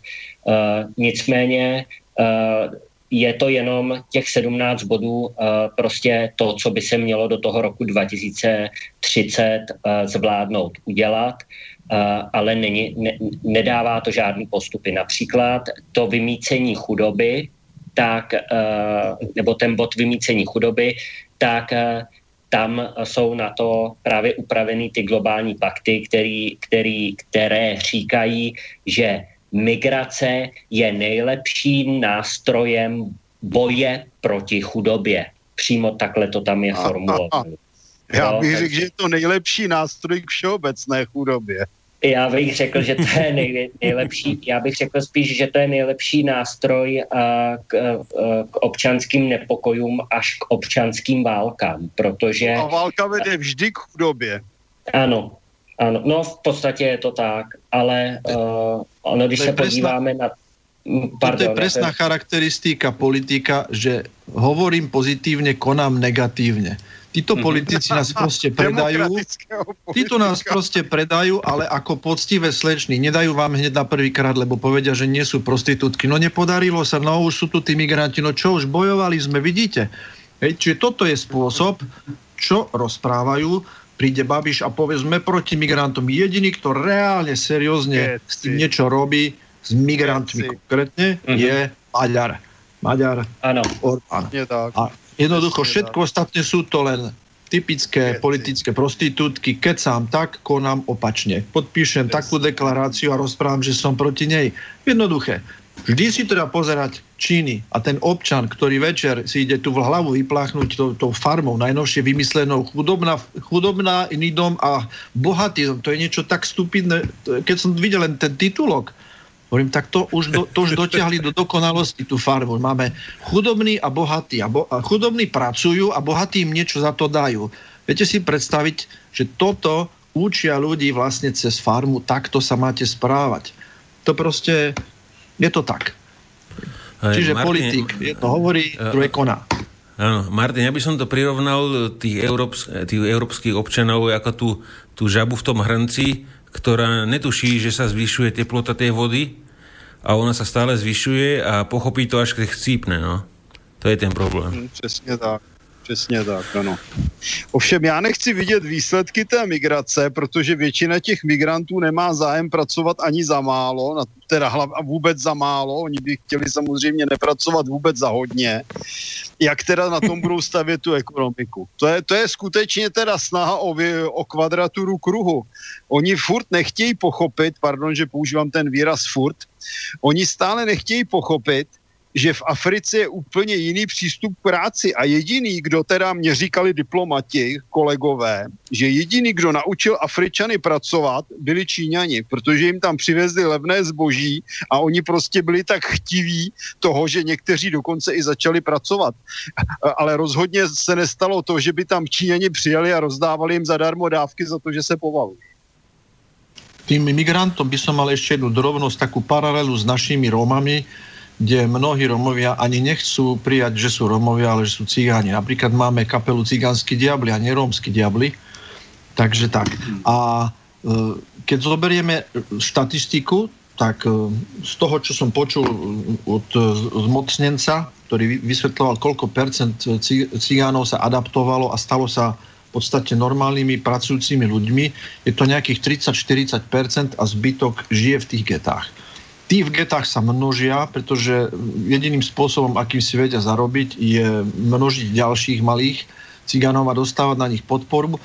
V rámci dôchodkového systému normálny človek v rámci bielého rasizmu dostane dôchodok vypočítaný z posledných piatich, tuším, rokov a cigán dostane dôchodok z priemeru celoslovenského. Čiže to je o tej zmene možná v príslušnosti k, k etniku, aby sme sa dostali do lepšej kategórie v rámci, v rámci dôchodku. A tí, ktorí pracujú, majú jedno, dve deti. To znamená, tí, ktorí dokázali pochopiť a majú to í kvé už tak vysoké, že chápu situáciu, vedia sa prispôsobiť a nikto proti ním ani z našich bielých nemá. Naopak, tešíme z takýchto, tí žijú normálne, v bytoch majú jedno, dve, tri maximálne deti, pretože vedia, že to neuživia. Pozrime si na cigánskych diablov. Hlavných protagonistov majú jedno dieťa. Mar- Martin, troška by som len na sekundu premostil k tej vojenskej tematike. Ako sme sa teraz bavili o, o tej migrácii z tej Afriky, Niger, Libia a ďalej na sever, tak New York Times napísal desiateho deviateho že americká C I A sa chystá spustiť útoky dronmi na podozrivých džihadistov v severovýchodnom Nigerii, v Líbii a na tejto trase. Že či to je t- náhodička, že zrovna tam treba teraz bombardovať, alebo, alebo že, či to je, ty si kedy si spomínal, že ti to prípada ako účelové oslabenie Európy zo strany Spojených štátov. Tak to je celkově logické, k tomu není co dodat. Prostě dneska máme vlastně dva, dvě oblasti světové moci, což jsou Spojené státy a což je Čína. Rusko, řekněme, balancuje. No a Evropská unie se hroutí, protože o Evropskou unii vlastně nemá nikdo zájem a Evropská unie na rozdíl od Spojených států, Číny nebo Ruska není schopna a ochotna prosazovat svoje zájmy.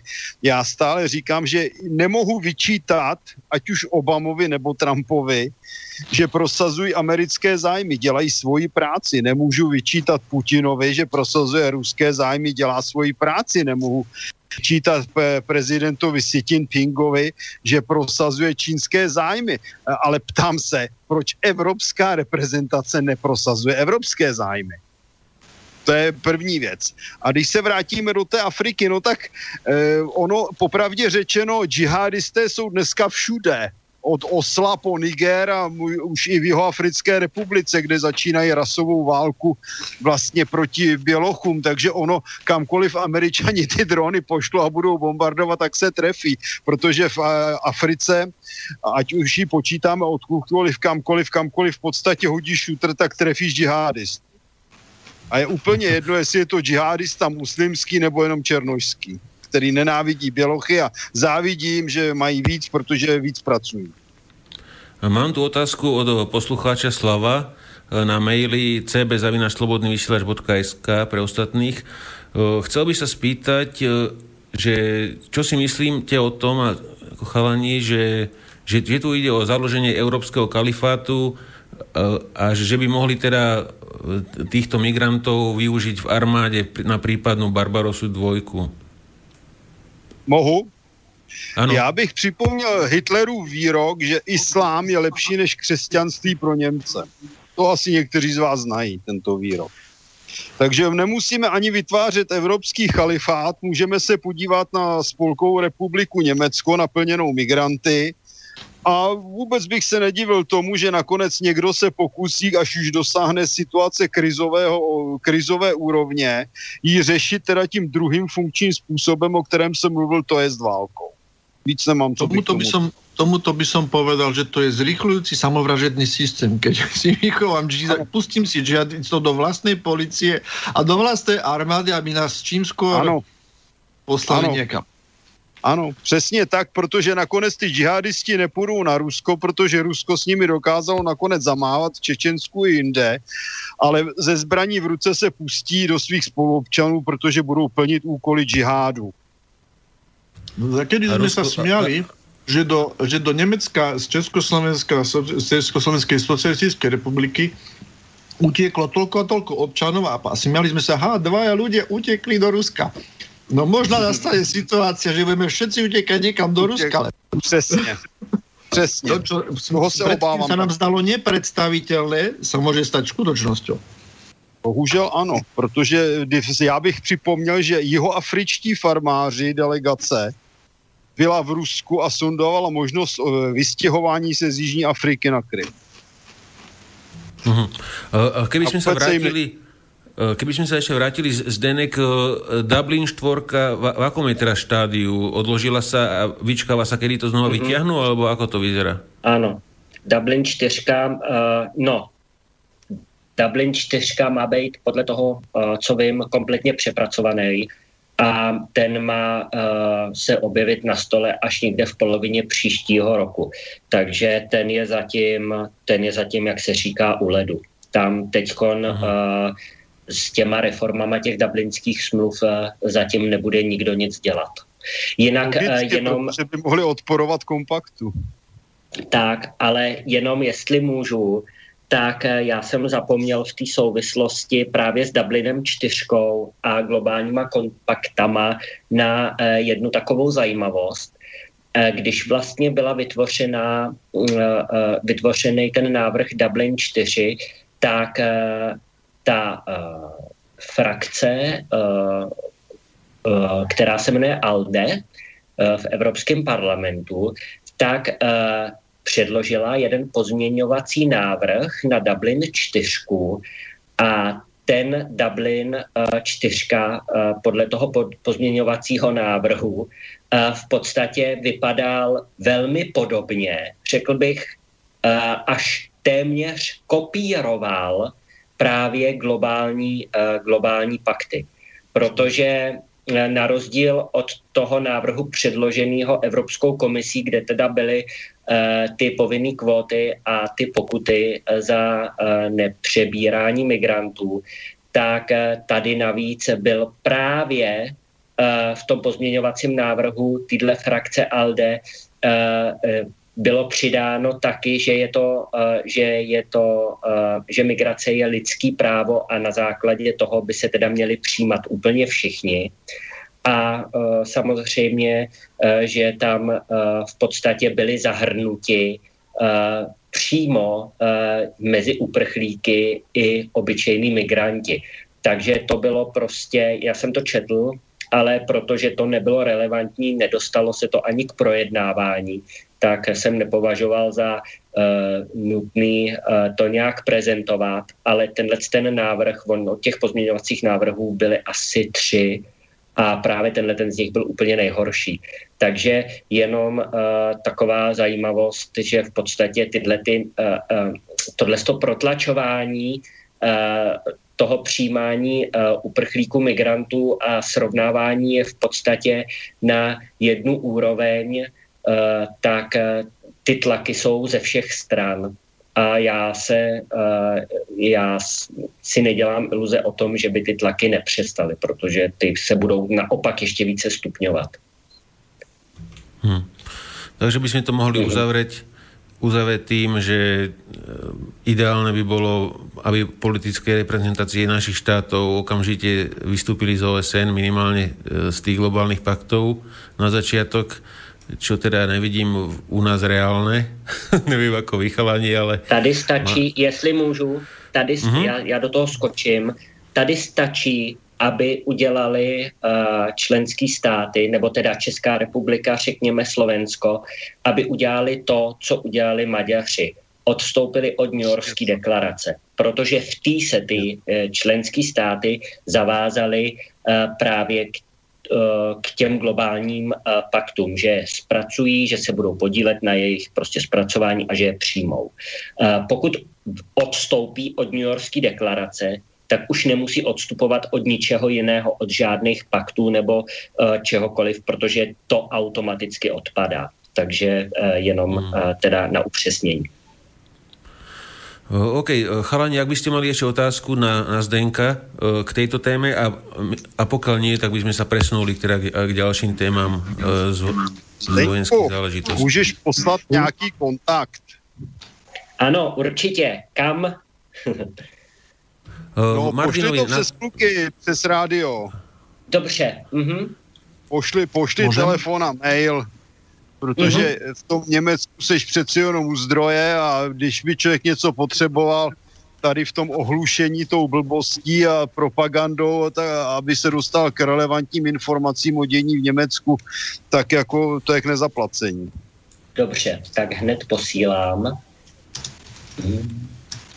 Alebo napíš to tuto do chatu a ja to Martinovi potom uh, hodím mm-hmm. do mailu. Uh, dobre, Prima, takže díky. Ešte, takže, mm-hmm. takže uh, Zdenku, veľmi pekne ďakujeme, že si s nami strávil svoj voľný čas, keď ho máš strašne nabitý aj kvôli práci a všetkému. A, a ak by náhodou niečo Mám. bolo uh, akútne, uh, čo by bolo treba posunúť ďalej poslucháčom, uh, určite, určite mi napíš a aby sme, by, sme, by sme ťa zobrali potom do živého vysielania. Dobře, okay. Tak jo. Tak určitě se ozvu. Takže já vám taky všem děkuju. Díky, bylo to skvělé až profesionální. No. Mám ještě otázku. Ano. Na odľahčenie pred pesničkou, keďže už je po desiatej, tak môžeme aj zavtipkovať a na počest našej poslankyne, tuším Cigánikovej, ktorá sa vyjadrila, že sa cíti chvíľami ako mačka, tak mám dotaz aj na vás. Ako sa cítite, ja napríklad ako tornádo pred národno, národnou zradou, alebo úplne super to zvládol Pepe, keď povedal, že sa cíti ako radiátor. Čo vy ostatní? Ja neviem, ja mám takovej dojem, že sa cítim jak v roce tridsaťosem tridsaťdeväť, když podepsali Mnichovskou dohodu. Ako ten papier. No. A t- teraz hovoríš, Martin, no. politicky korektne, takže ako zradu si chcel povedať. OK, takže Zdenku, dobrú noc, díky. My si dáme jednu skladbu, mám tam niečo nachystané od System of Down a mm-hmm. po skladbe sa budeme opäť počuť a pozrieme sa na, na posledné udalosti v Sýrii a, a ďalšie veci, ktoré, ktoré nás zaujali. A Miro, Miro, chcel ešte niečo? Alebo nechcel?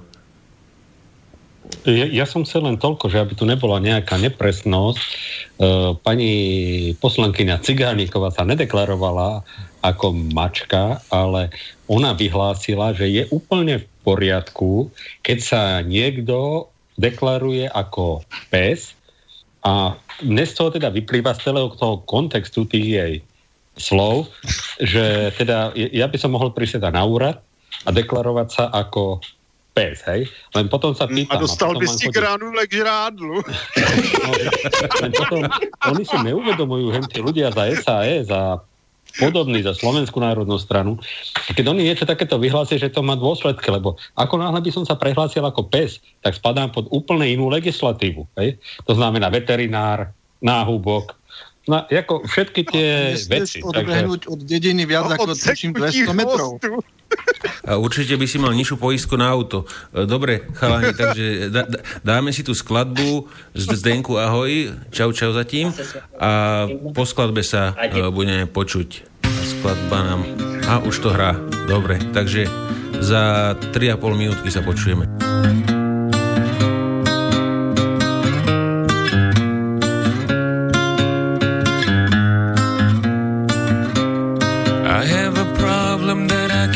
Explain.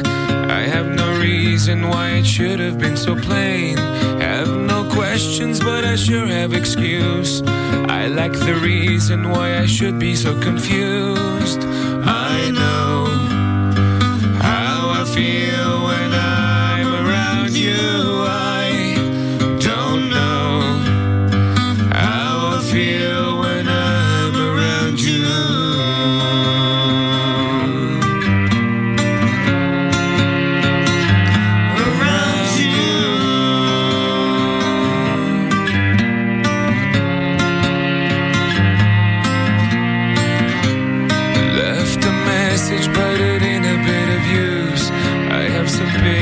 The what might be the deuce. Today you saw, you saw me, you explained. Playing the show and running down the plane. I know how I feel when I'm around you.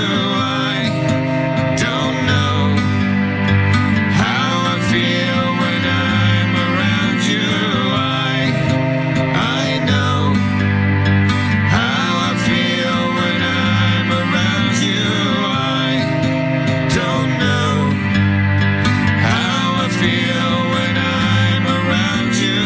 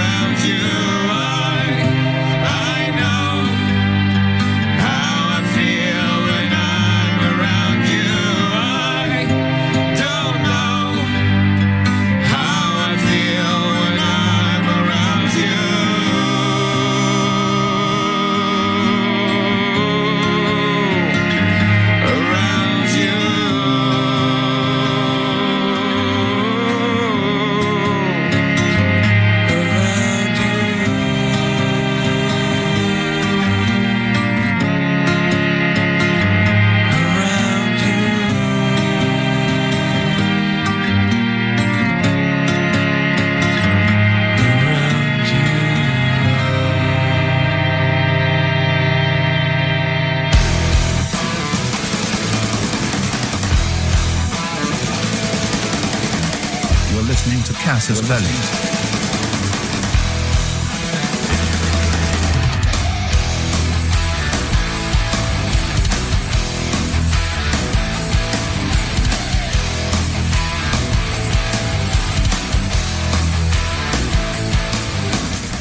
No a my z Casus belli pokračujeme ďalej, takže vítam všetkých poslucháčov opäť na streame Slobodného vysielača. E, takže v, v ďalšej časti by sme teda sa pozreli na nejaké veci, aj čo mňa zaujali, aj na rôzne udalosti vo svete. E, začali by sme teraz so Sýriou, e, takže Mirec, môžeš to nejak na, nastíniť, ako, aká je teraz, teraz aktuálna situácia a dostaneme sa samozrejme aj k tomu zostrelu ruského í el, tej ruskej í el dvadsať.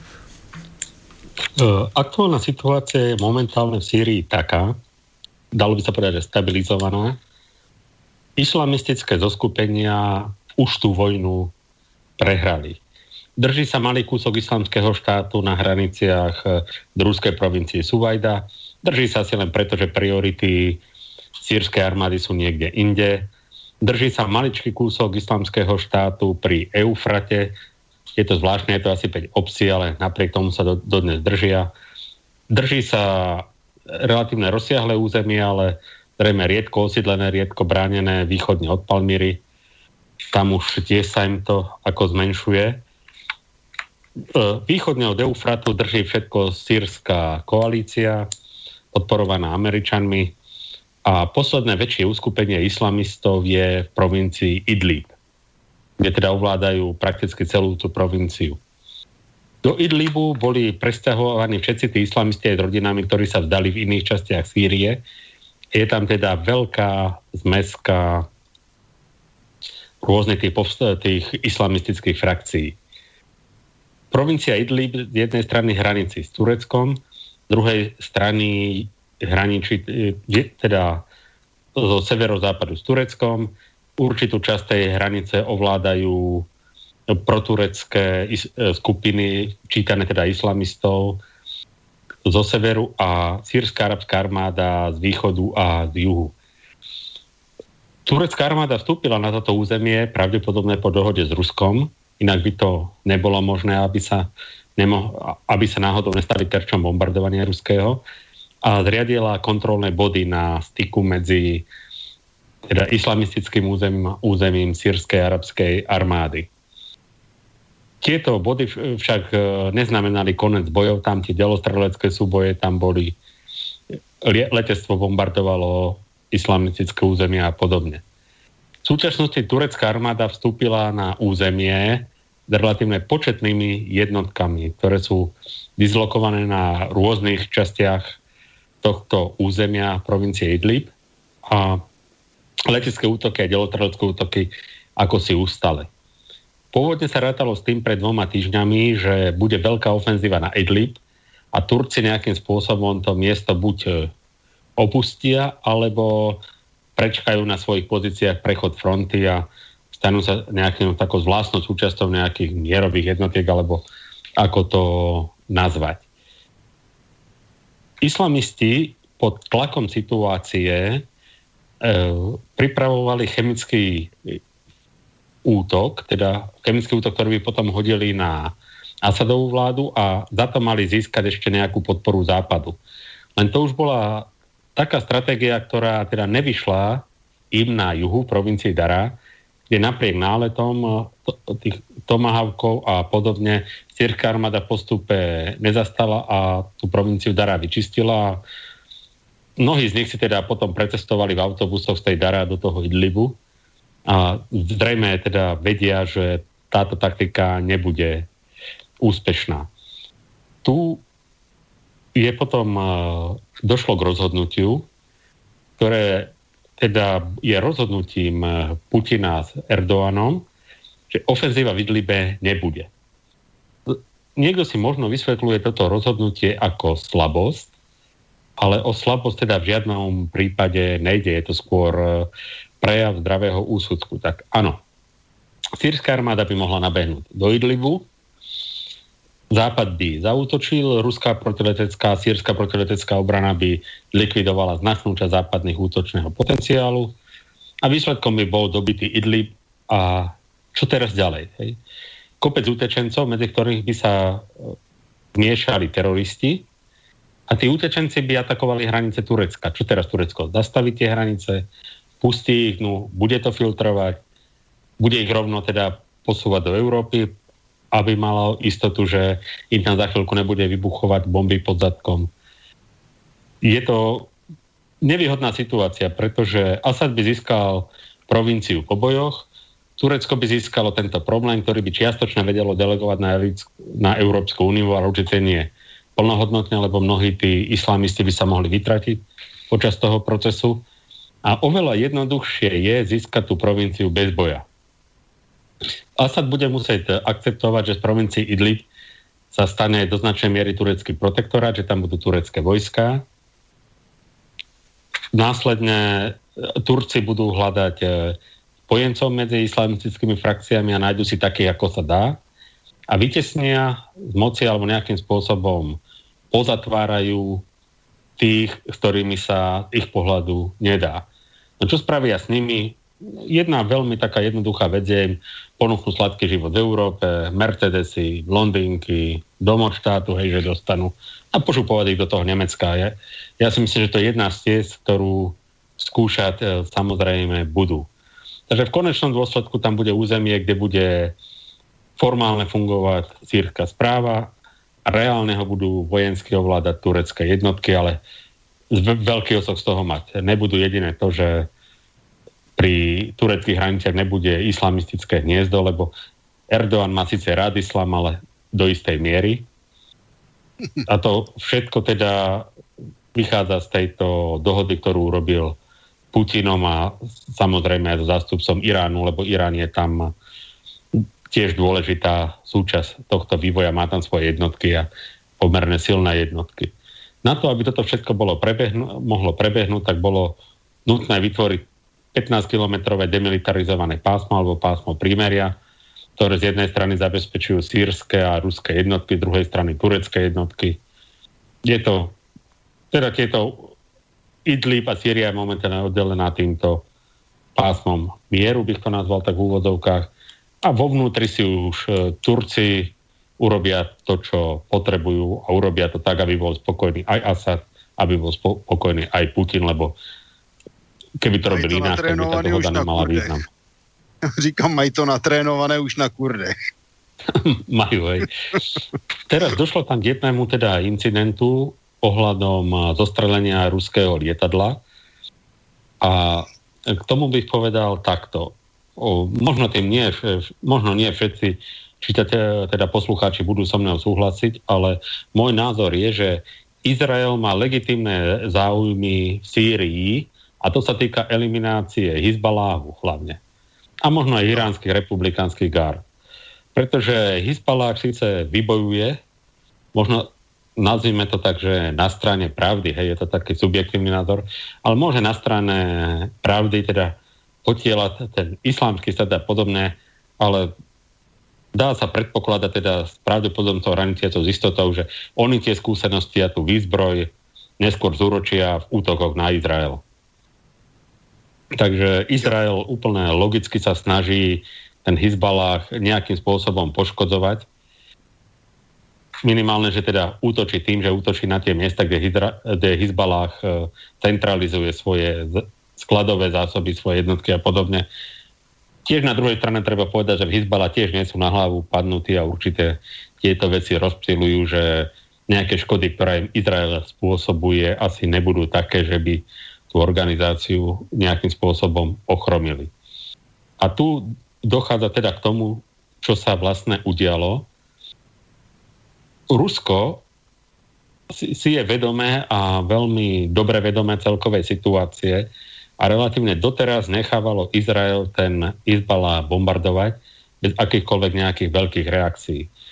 Rusi si boli od začiatku vedomí toho, že tam môže dôjsť k nejakému konfliktu, možno aj neúmyselnému, a preto bola medzi izraelským letectvom a ruskou základňou zriadená horúca linka a obe Obe teda vojenské zoskupenia vedeli o pohyboch tej druhej akcii, čo, ma, čo malo zabezpečiť to, že nedojde k nejakým konfliktom. Lenže tentokrát a to treba povedať priamo, izraelská strana nedodržala dohodnuté podmienky. Ruskú stranu o akcii informovala minútu pred jej začatím. Áno, dá sa to trošičku povedať, že zrejme cítili, že ako náhle informujú, sýrska obrana to vie v tej sekundu. Áno, dá sa to, dá sa to povedať aj takto, ale každopádne dohoda bola taká, že Rusi budú včas informovaní, čo sa nestalo. Rusi mali vo vzduchu I L dvadsať, čo je vlastne I L osemnásť, plne nabitý elektronikou. Kto sme starší, my si možno tie I L osemnásť pamätáme, to boli bežné dopravné lietadlá, ktoré lietali na, treba na tých trasách do Paríža a podobne. Jedno také padlo na Zlatých pieskoch, jedno také padlo v Bulharske v Malých Karpatoch. Ale sú to v celku spolahlivé stroje, sú to klasické vrtuláky. Teda s veľkým doletem. Turbovrtulový letoun s, ve- s veľkým doletem. No, I L štrnásť to bola vlastne taká ešte Dakota, hej, ale I L osemnásť bola štvormotorová. Jako na pohľad boli, ja si ich pamätám ako dieťa, keď mi to lietalo nad hlavami, že strieborné také, ako krásne to bolo na tej oblohe. A izraelskí stíhači sa rozhodli, že sa skryjú za tento pristávajúci alebo privietajúci na základňu dopravný, dopravné lietadlo a či už je pravda, že pálili aj spoza neho tie svoje rakety alebo nie, v podstate využili to, že predpokladali, že, spoza, že za ním budú beztrestní, hej, že sýrska obrana si, nedovo- si ne- nedovolí zaútočiť, alebo teda, že systémy sýrskej obrany to rozpoznajú ako spriateľený cieľ, že nebudú strieľať a že relatívne bezpečí spoza krytia toho e, vrtulového lietadla budú môcť robiť tú aktivitu. Tu je otázka, že na akej úrovni velenia došlo k tomuto rozhodnutiu. No mohol to, áno, mohol sa rozhodnúť možno veliteľ letky, mohol sa rozhodnúť ten veliteľ, ktorý ho poslal zo zeme. E, ťažko povedať, že kto to bol. Čiže z vojenského hľadiska sa to zdalo ako husársky kúsok, ale tým, že Sýrčania vystrelili a poslali teda do vôd Stredozemného mora to, to ruské dopravné lietadlo. Hovorím dopravné, lebo stratégia ako z hľadiska konštrukcie sa jedná o dopravné lietadlo, aj keď bolo, je teda, bolo nadúpané tou elektronikou na sledovanie všetkého okolo. Tak tým pádom sa to stalo obrovskou strategickou chybou, na ktorú Izrael svojím spôsobom asi doplatí, pretože došlo naozaj k strate dôvery u ruskej strany. Zaujímavé, ako veci postavil prezident Putin. Prezident Putin uvedomil si, uvedomiac delikátnosť situácie, tak nechal prvý deň konať ministerstvo obrany, aby ministerstvo obrany teda, mne to príde tak, že ministerstvo obrany Ruska dostalo voľnú ruku komentovať situáciu, a Ru- ministerstvo obrany Ruska nejako Izrael v tejto veci nešetrilo. Uviedli, že izraelské lietadlá sa skovali za ruské lietadlo, podnikali z toho priestoru útoky a priamo vyprovokovali sýrsku obranu tomu, aby na ten smer vystrelila. Následne teda... Mm, je tu jedna taká vec, ktorá sa mi zdá, že toto nebolo posvetené z najvyš- najvyšších miest Izraela, že toto je záležitosť, ktorú na určitej úrovni velenia izraelskej armády spískali, lebo následne volal premiér Izraela do Moskvy a prislúbil plnú spoluprácu pre vyšetrovanie incidentu, aj keď tu... aj keď tú ako vinu kladie na sýrsku arabskú armádu, čo teda ruská armáda nepríjima. Ale to už je také asi ťažko napriamo povedať, že áno, spísk- spískali sme to, spackali sme to m, podobne, takže asi hľada nejaké tie bočné ešte chodničky, ak by sa to dalo nejako uhrať. Prezident Putin ten zaujal k tomu taký štátnicky rezervovaný postoj, č- čakal asi zrejme na všetky informácie. No a vyzval teda zatiaľ ku zdržanlivosti a k tomu, aby sa táto akcia neporovnávala k zostreleniu S U dvadsaťštyri v roku dvetisícpätnásť, lebo je, sú to, je to naozaj o moc iný príbeh. No táto udalosť je pre Izrael, povedal by som, dosť takým nešťastnou udalosťou, pretože je to obrovská strata podpory vo svete, hlavne teda u, v Rusku, u slovanských národov. E, nedá sa aj vylúčiť, že trošku ten antisemitizmus niekde aj porastie, pretože tí jeho doterajší nositelia nájdu akúsi novú muníciu, s ktorou sa dá vystreliť. Rusi pravdepodobne už e, nebudú až tak ústretoví vo vzťahu k izraelskému bombardovaniu Izbalahu a podobne. A popravde povedané, čo si budeme nahovárať, ruská verejnosť by rada videla aj nejaký izraelský stroj dolu na oplátku. Toľko všetko odo mňa. Mhm. Uh, takže Martin, tvoj pohľad na túto vec, povedzme z, z toho politického hľadiska, teda nie len z vojenského, ale to vojenské by ma zaujímalo aj z Peťovej strany ohľadne toho krytia, krytia sa za, za lietadlom väčších rozmerov tých stíhačiek. No, tady v podstate my o tom zas tak moc nevíme. To letadlo byl letoun elektronického boje, dříve jsme říkávali radioelektronického boje, který tam v podstatě asi plnil širší spektrum úkolů. Nakonec tam zahynulo asi dvacet ruských vojáků, pokud si vzpomínám. A co se týče toho krytí, no ono záleží na tom v podstatě, jaká letadla to jsou a jaké jsou tam dole radary.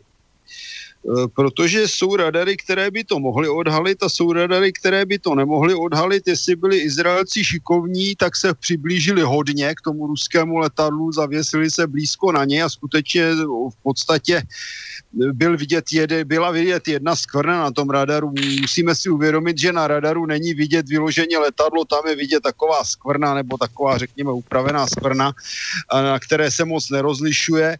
Za druhé, to ruské letadlo měl, by mělo mít fungující systém I F F, to znamená rozlišení vlastní cizí, a tím pádem Syřani měli, by měli vědět, o co jde. Navíc, jestliže teda šlo na přistání, tak už bylo téměř, bych řekl, na vidu.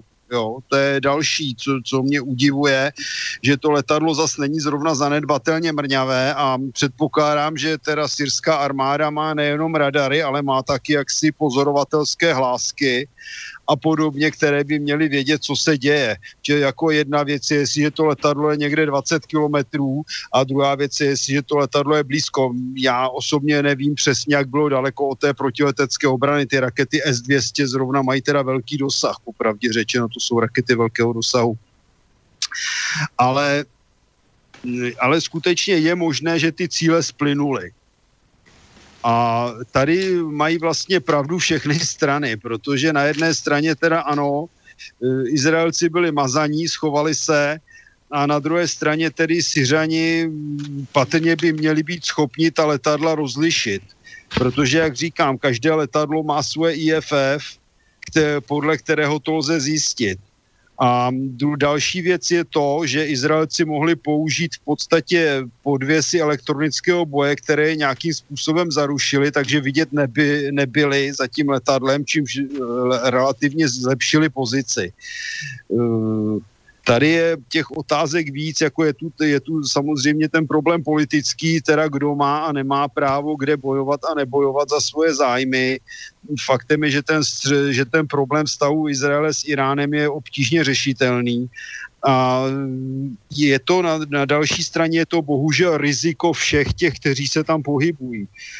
Na další straně je zvláštní tedy, že Syřané tedy, když viděli, že se stříleli špatně nebo se stříleli něco, co neměli, že nestříleli i po izraelských letadlech.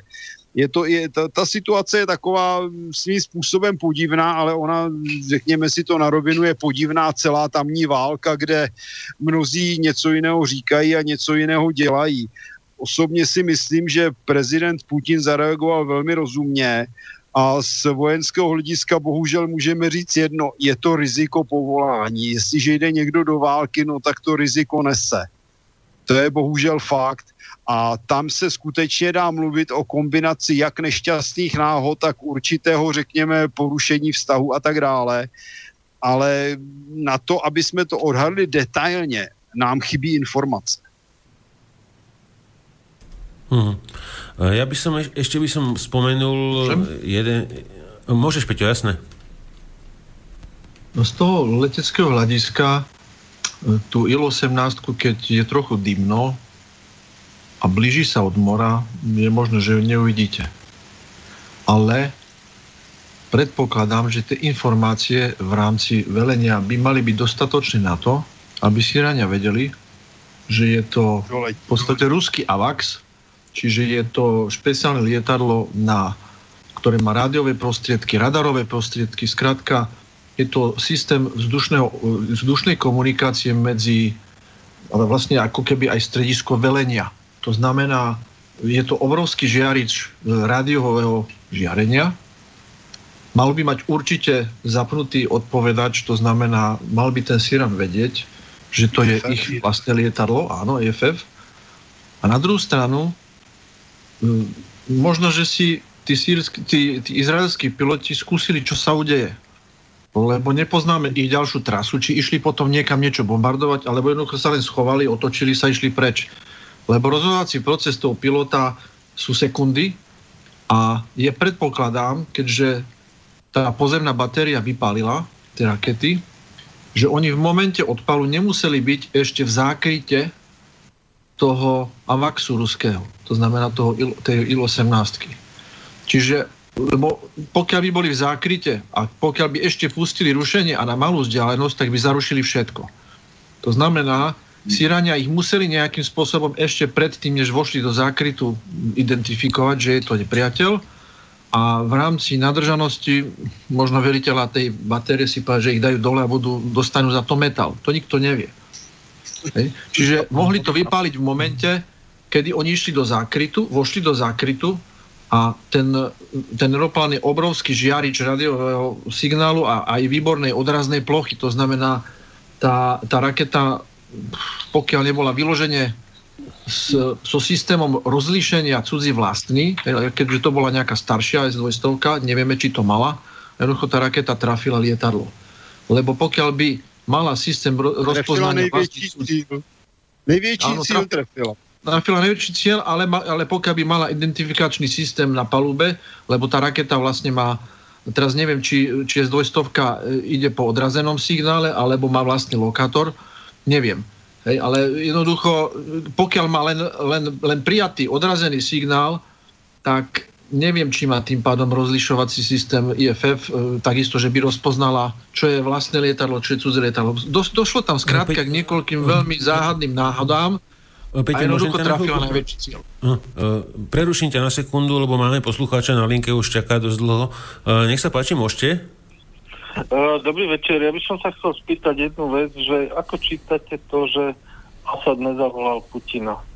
Rozoberajú to Sputniku, som to čítal, tuším, a, a ako, ako sa vám zdá tá informácia? Počúvať, ďakujem. Hm, díky.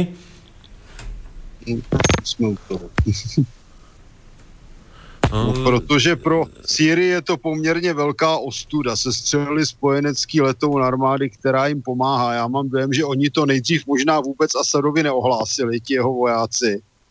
Vůbec bych se tomu nedivil. A potom asi ono je to těžké vysvětlovat, že má, že má takové s prominutím pitomce, protože, jak bylo správně řečeno, tam možná nějaký velitel baterie si myslel, že dostane metal a způsobil katastrofu.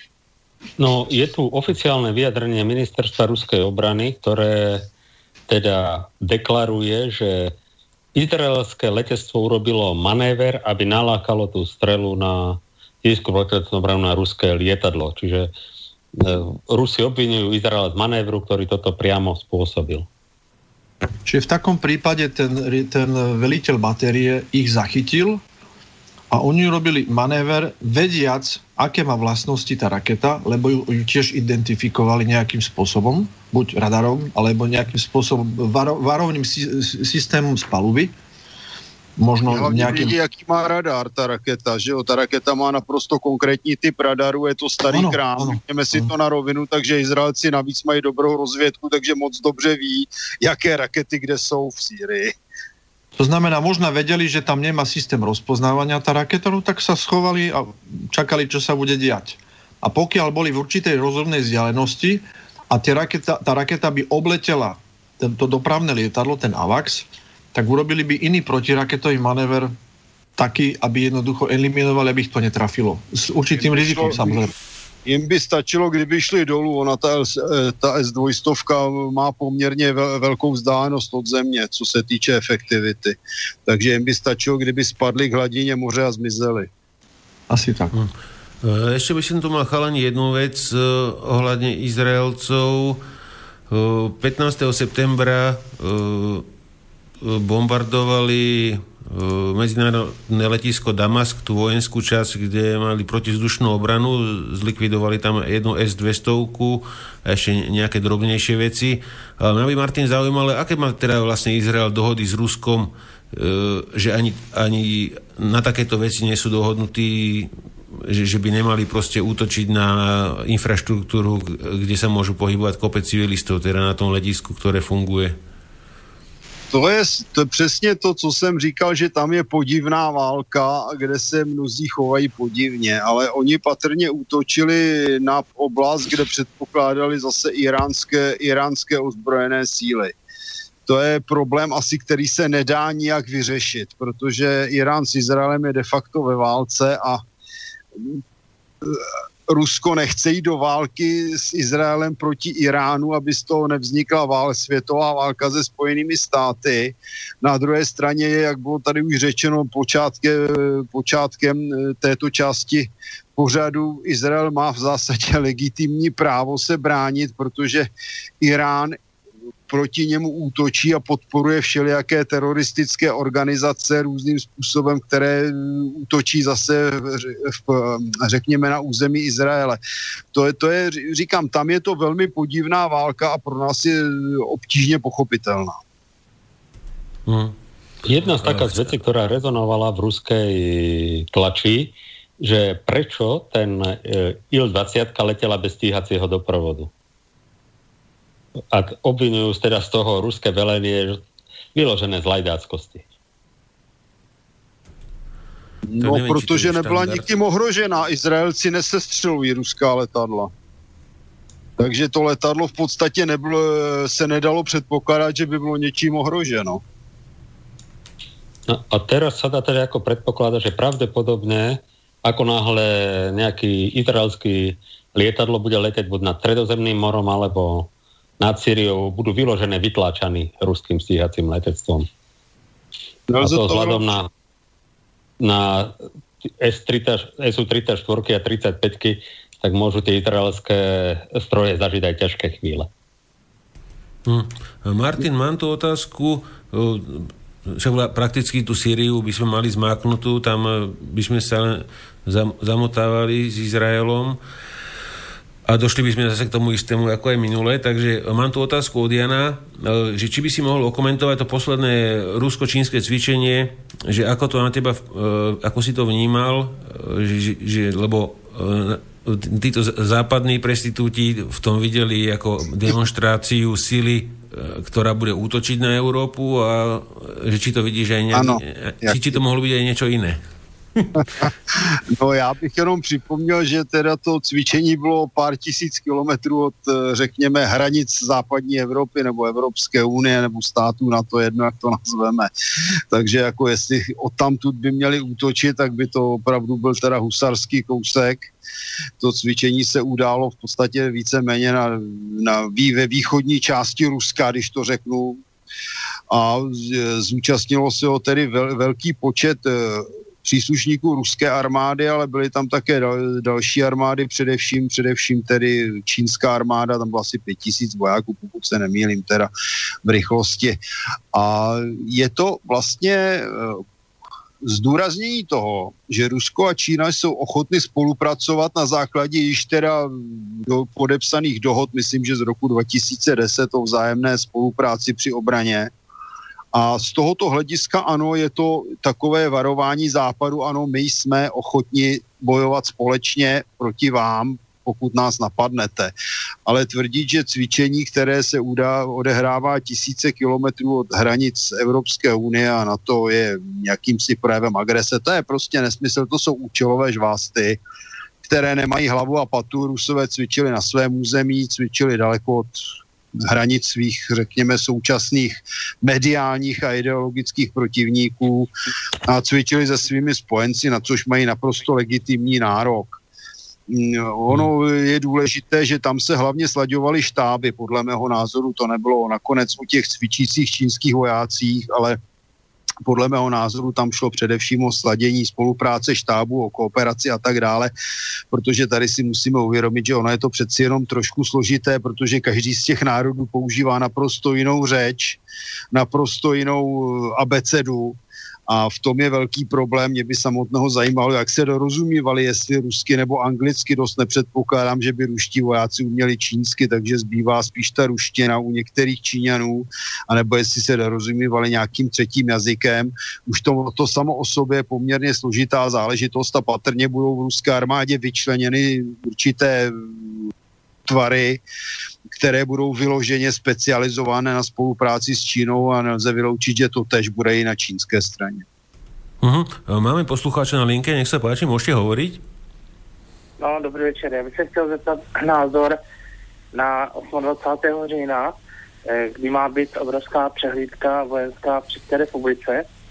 Já osobně si myslím hmm. teda, že, jsou, že to jsou vyhozené peníze a znamená vizi to, že tam mají být i země, který vlastně podepsali Mnichovskou dohodu proti Československu. Díky za tím, všechno na to.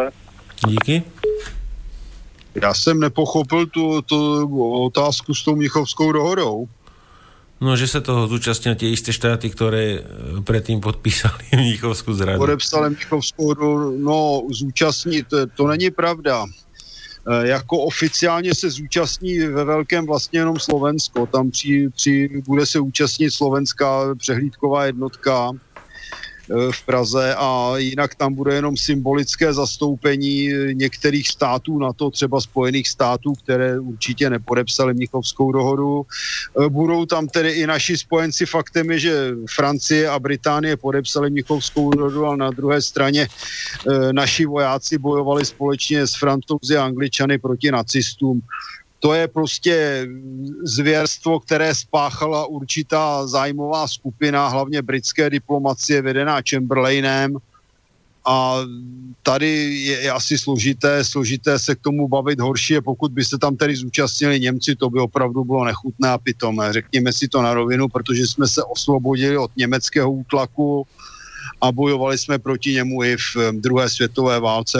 Říkám, pokud by tam byla účast Němců, bylo by to velmi nevhodné. Hmm. Mám tu otázku od Petra, ktorá presne pasuje na Peťa, lebo chcel o tom hovoriť, že či sú nejaké nové infošky ohľadne F šestnáct na Slovensku a Peťo určite k tomu niečo bude mať. No, infošky, skôr pikošky ako infošky, pretože vnímam to tak, že vyplávajú na povrch také kauzy ako Kaliňák nepriznal, že dostal motorku a že to nedal do svojho, do svojho pri, majetkového priznania. Teraz to rozoberajú všade, je to totálna blbosť, pretože on hneď do múzea, je to na, naozaj múzeálny kus a má pravdu, ale spôsob, ako zaujať obyvateľstvo a odpútať ich od skutočných problémov, ako je nákup F šestnáct, ktoré z jedna dva, jedna štyri už, už sa uverejňuje suma jedna šesť v rámci Pravdy alebo neviem ktorých teraz médií. Takže vyšplhá sa to nakoniec na tri miliardy. Tak jednoducho zakrývajú kauzou a kauzou, aby jednoducho nejakým spôsobom tých ľudí odpútali. A, a mám pocit, že ešte aj, aj, aj tí Kotlebovci alebo všetci ostatní nič, sú ticho. Nerozumiem tomu, lebo je to najhoršie riešenie, najdrahšie riešenie. A ešte v rámci toho na pozadí je vidieť, ako sa kádre pripravujú. Trošku som si pozrel, kto bol kedy veliteľ letectva. V Čechách bol napríklad dlho veliteľ letectva Libor Štefanik, jeden špičkový pilot, výborný poslucháč, musím povedať. Na Slovensku bol Miro Korba, taký slabší poslucháč, nejak mu to na tom lietadle až tak nešlo, tak išiel na vrtuľníky a tam vraj mu to išlo celkom dobre. A kariérne taký relatívne priemerný človek sa vyšplhal na ministra obrany a dnes teda na, na veliteľ letectva a dnes je tam uh, Svoboda a mám pocit, že on je dokonca v rámci pilotov skončený ako dopravný pilot. Takže ne, nedokázal som nájsť nič vôbec v rámci jeho histórie. U českých uh, pilotov bolo jasná dlhá kariéra u stíhacieho letectva, u bojových, le, bojových lietadiel. V rámci ešte aj toho velenia lietali chvíľu. Boli pripravovaní v každom prípade v Británii a v Spojených štátoch, čiže týchto ľudí masírovali dlhodobo, aby sa stali tými ľuďmi poslušnými tam, kde sú. Aj napriek tomu e, Libora Štefánika považujem za veľmi inteligentného a šikovného človeka, lebo si to pamätám. A na Slovensku dostal Korba za úlohu kúpiť Black Hawky, odišiel za pridelenca do Spojených štátov, do Washingtonu, kde podľa internetu sa nechal, jeho práca je v spravodajských službách ako pridelenec. Môžete si vysvetľovať čokoľvek za tým. Čo som podal, ale toto som sa jednoducho dočítal a namiesto neho prišiel ďalší človek, ktorý dostal zrejme dopravný pilot, ale to nemám overené, lebo neviem to nikde nájsť, kúpiť stíhačky. A tá debata, ktorá prebieha medzi poslancami, ako to pokračuje ďalej, že či potrebujeme na naše územie štyri alebo šesť lietadiel. To je ako keď sa bavíme o tom, či kúpime, ja neviem, štyri autá alebo dve autá na meter štvorcový. Hej. Vôbec nikto nerieši, na čo tie lietadla majú mať, aké vlastnosti majú mať, prečo je, čo sú prevádzkové. Nikto nerieši, to je proste zábava materskej školy, ktorá tam prebieha. Ale pani poslankyne sa možná prohlásí za F šestnáct. Ona sa do toho vcíti, áno. Alebo, alebo možno, že sa ten, ten minister obrany vcítil ako, ako F šestnásť. Hej? Pričom okrem takých pikošiek, ako lietať F šestnásť a lietať čokoľvek iné, či už MiG, či už Gripen, či už, ja neviem, akékoľvek bežné lietadlo, ktoré poznáme, sa líšia v tom, že u Gripena, u Migu, všetkých Migov a ja neviem, akých ešte lietadiel európskych, od Eurofightera máte knipel v strede. Je pohyblivý, má určitú dĺžku a pohybujete ním v milimetroch doprava doľava. Máte určitú citlivosť. F šestnásť sa musí naučiť lietať úplne inak.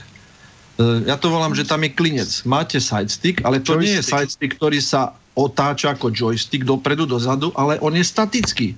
A vy tlakom na ten klinec, ja to volám klinec, tým tlakom vyvolávate piezoelektrický jav, jednoducho elektronickým spôsobom riadite to lietadlo.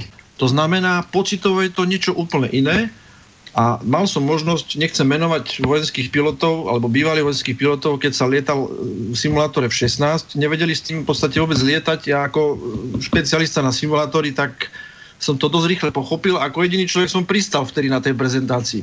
A bolo to naozaj také veľmi ne, ne, nepraktické na prvý pohľad, lebo určite to má svoje výhody. To nehovorím, že nie, ale proste to lietadlo sa riadi inak, vy máte iné návyky a potom presadnúť do bežného iného lietadla je dosť, dosť veľký problém. Je, tak to, to je taká malá pikoška z tej F šestnástky.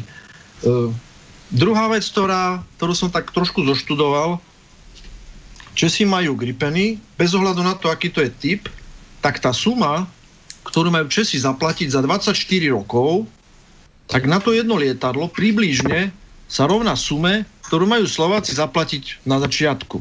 To znamená, ak k tomu prirátame úroky byť malé, tak tá suma sa vyšplhá po dvadsaťpäť rokov na jeden a pol dvojnásobok. Nehovoriac o tom, že z toho, čo som sa dočítal, tak v rámci leasingu, keďže to je leasing, je povinnosťou dodávateľa upgradovať lietadla spolu s výbojom, ktorý vo fabrike prebieha.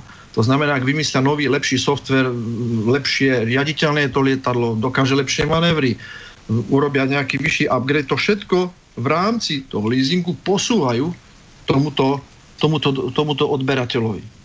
Takže v konečnom dôsledku, tak či tak, to riešenie leasingu je ďaleko lacnejšie a neviem dôvod, prečo sa nevzali Gripeny a nerobil sa jedno špičkové výcvikové centrum Maďarsko, Slovensko, Česko. To by bolo úplne ideálne. Ale robiť pre desať dvanásť kusov lietadiel výcvikové centrum je už pomerne drahá záležitosť, aj keď slovenskými firmami by to bol zlomok sumy jedného takéhoto príšerne drahého lietadla. Ja no, som Peťo, videl obrázky z tréningového centra v Brne. Pardon, áno? Môžem, môžem ti do toho skočiť len na sekundu? Lebo ešte tu prišla ano? otázka. Gajdoš dával asi nejaké hlášky, že sa rozhodujú, že či na, na tú dobu, kým budú dodané F šestnásť, čo je neviem, aký rok, dvetisícdvadsaťtri, či aký to bol rok, že, že dovtedy, že či budú modernizovať mig dvadsaťdeväť, alebo že si e, sa dohodnú s Českou republikou na ochrane nášho e, obrovského územia. E, tak, e, že ako, a, ako to vidí vidíš ty, že, že, že čo by bolo pre nás výhodnejšie? No, zakulisne... Že, že, keby, že, či, by si nepora, že, či by si neporadil Gajdošovi? Gajdošovi by som určite poradil, ale ten by ma určite nepočúval. V každom prípade viem zakulisne, že sa rokuje o, o predĺžení abonentskej zmluvy, ktorá sa podpísala ešte pred sankciami, čiže je možné ju predĺžiť, aby tie migy tu dovtedy lietali. Nikto nevie, za aký peniaz, neviem kam zmizli technici, technické vybavenie, ktoré tu kompletne bolo. A tí ľudia buď odišli už do zálohy, jednoducho zámerne niekto zlikvidoval bojaschopnosť aj z hľadiska technického. Lebo viete si predstaviť, že tam externá firma zabezpečuje prevádzku cvičných lietadiel, no firma sa zbalí, odíde. A čo? Hej, to je proste, to, to, to sa dá stať asi iba na Slovensku. Ja to, ja proste, je to nepochopiteľné, ako nikto môže takto dostat do situácie. Systém. Můžu skočit do řeči, to je, to je plně evropský systém. Já jsem se zúčastnil v prezentaci na výběrového řízení pro, nebudu jmenovat od firmy zahraniční, vozidla terénního. No a to terénní vozidlo se líbilo, všecko paráda, cena byla sice velká, no ale bylo to kvalita, dobrý. A na čem to skončilo? Vozidlo může servisovat pouze mateřská firma, takže když, se, když by se to vozidlo poškodilo v provozu, ne-li na bojišti, někde Bůh ví kde, v Africe, tak by se na naše náklady posílalo do jisté evropské země k výrobní firmě. No tak na to samozřejmě nebylo ochotný kývnout. Takže takovéto evropské no. pitomosti bohužel jsou naprostou realitou. No toto je zneskopnenie armády danej krajiny. Nijaký iný význam to nemá, lebo to dostanú nadiktované niektorí ľudia, aby takto konali, lebo neverím tomu, že boli až takí naivní alebo takí úplní hlupáci, aby toto pripustili. Lebo vlastne, keď mi súkromná firma servisuje vojenskú techniku, ktorá má byť výsostne armádnou záležitosťou kvôli bojaschopnosti, tak to je len preto, aby sme tu jednoducho tú, tú techniku znes, zneschopnili v momente, až sa nám to nebude pozdávať, na čo je. Napríklad pri obrane krajiny. Čiže je, je, to, je to nezmysel. Je to voj, z vojenského hľadiska, taktického hľadiska, alebo, alebo dokonca strategického nezmysel. Nemôžete, jak Martin spomínal, čím viac vecí na, na techniku vyrobíte doma, tým, tým je to lepšie, pretože aj keď je to možno o čosi drahšie, tak máte zabezpečenú bojaschopnosť. Vyrábať si patrony doma, vyrábať si náhradné diely doma čo najviac a tak ďalej. Čiže, ale toto všetko musí vychádzať z nejakej doktríny, ktorú sme uviedli vlastne v rámci relácie, a to je to, to je nejaký základný do, dokument, nejaká základná stratégia ministerstva obrany a velenia, velenia armády tej, tej krajiny. Hej. Neviem, prečo sa to volá ministerstvo obrany, keď to, keď to neviem, čo je. Proste to sa nedá pomenovať.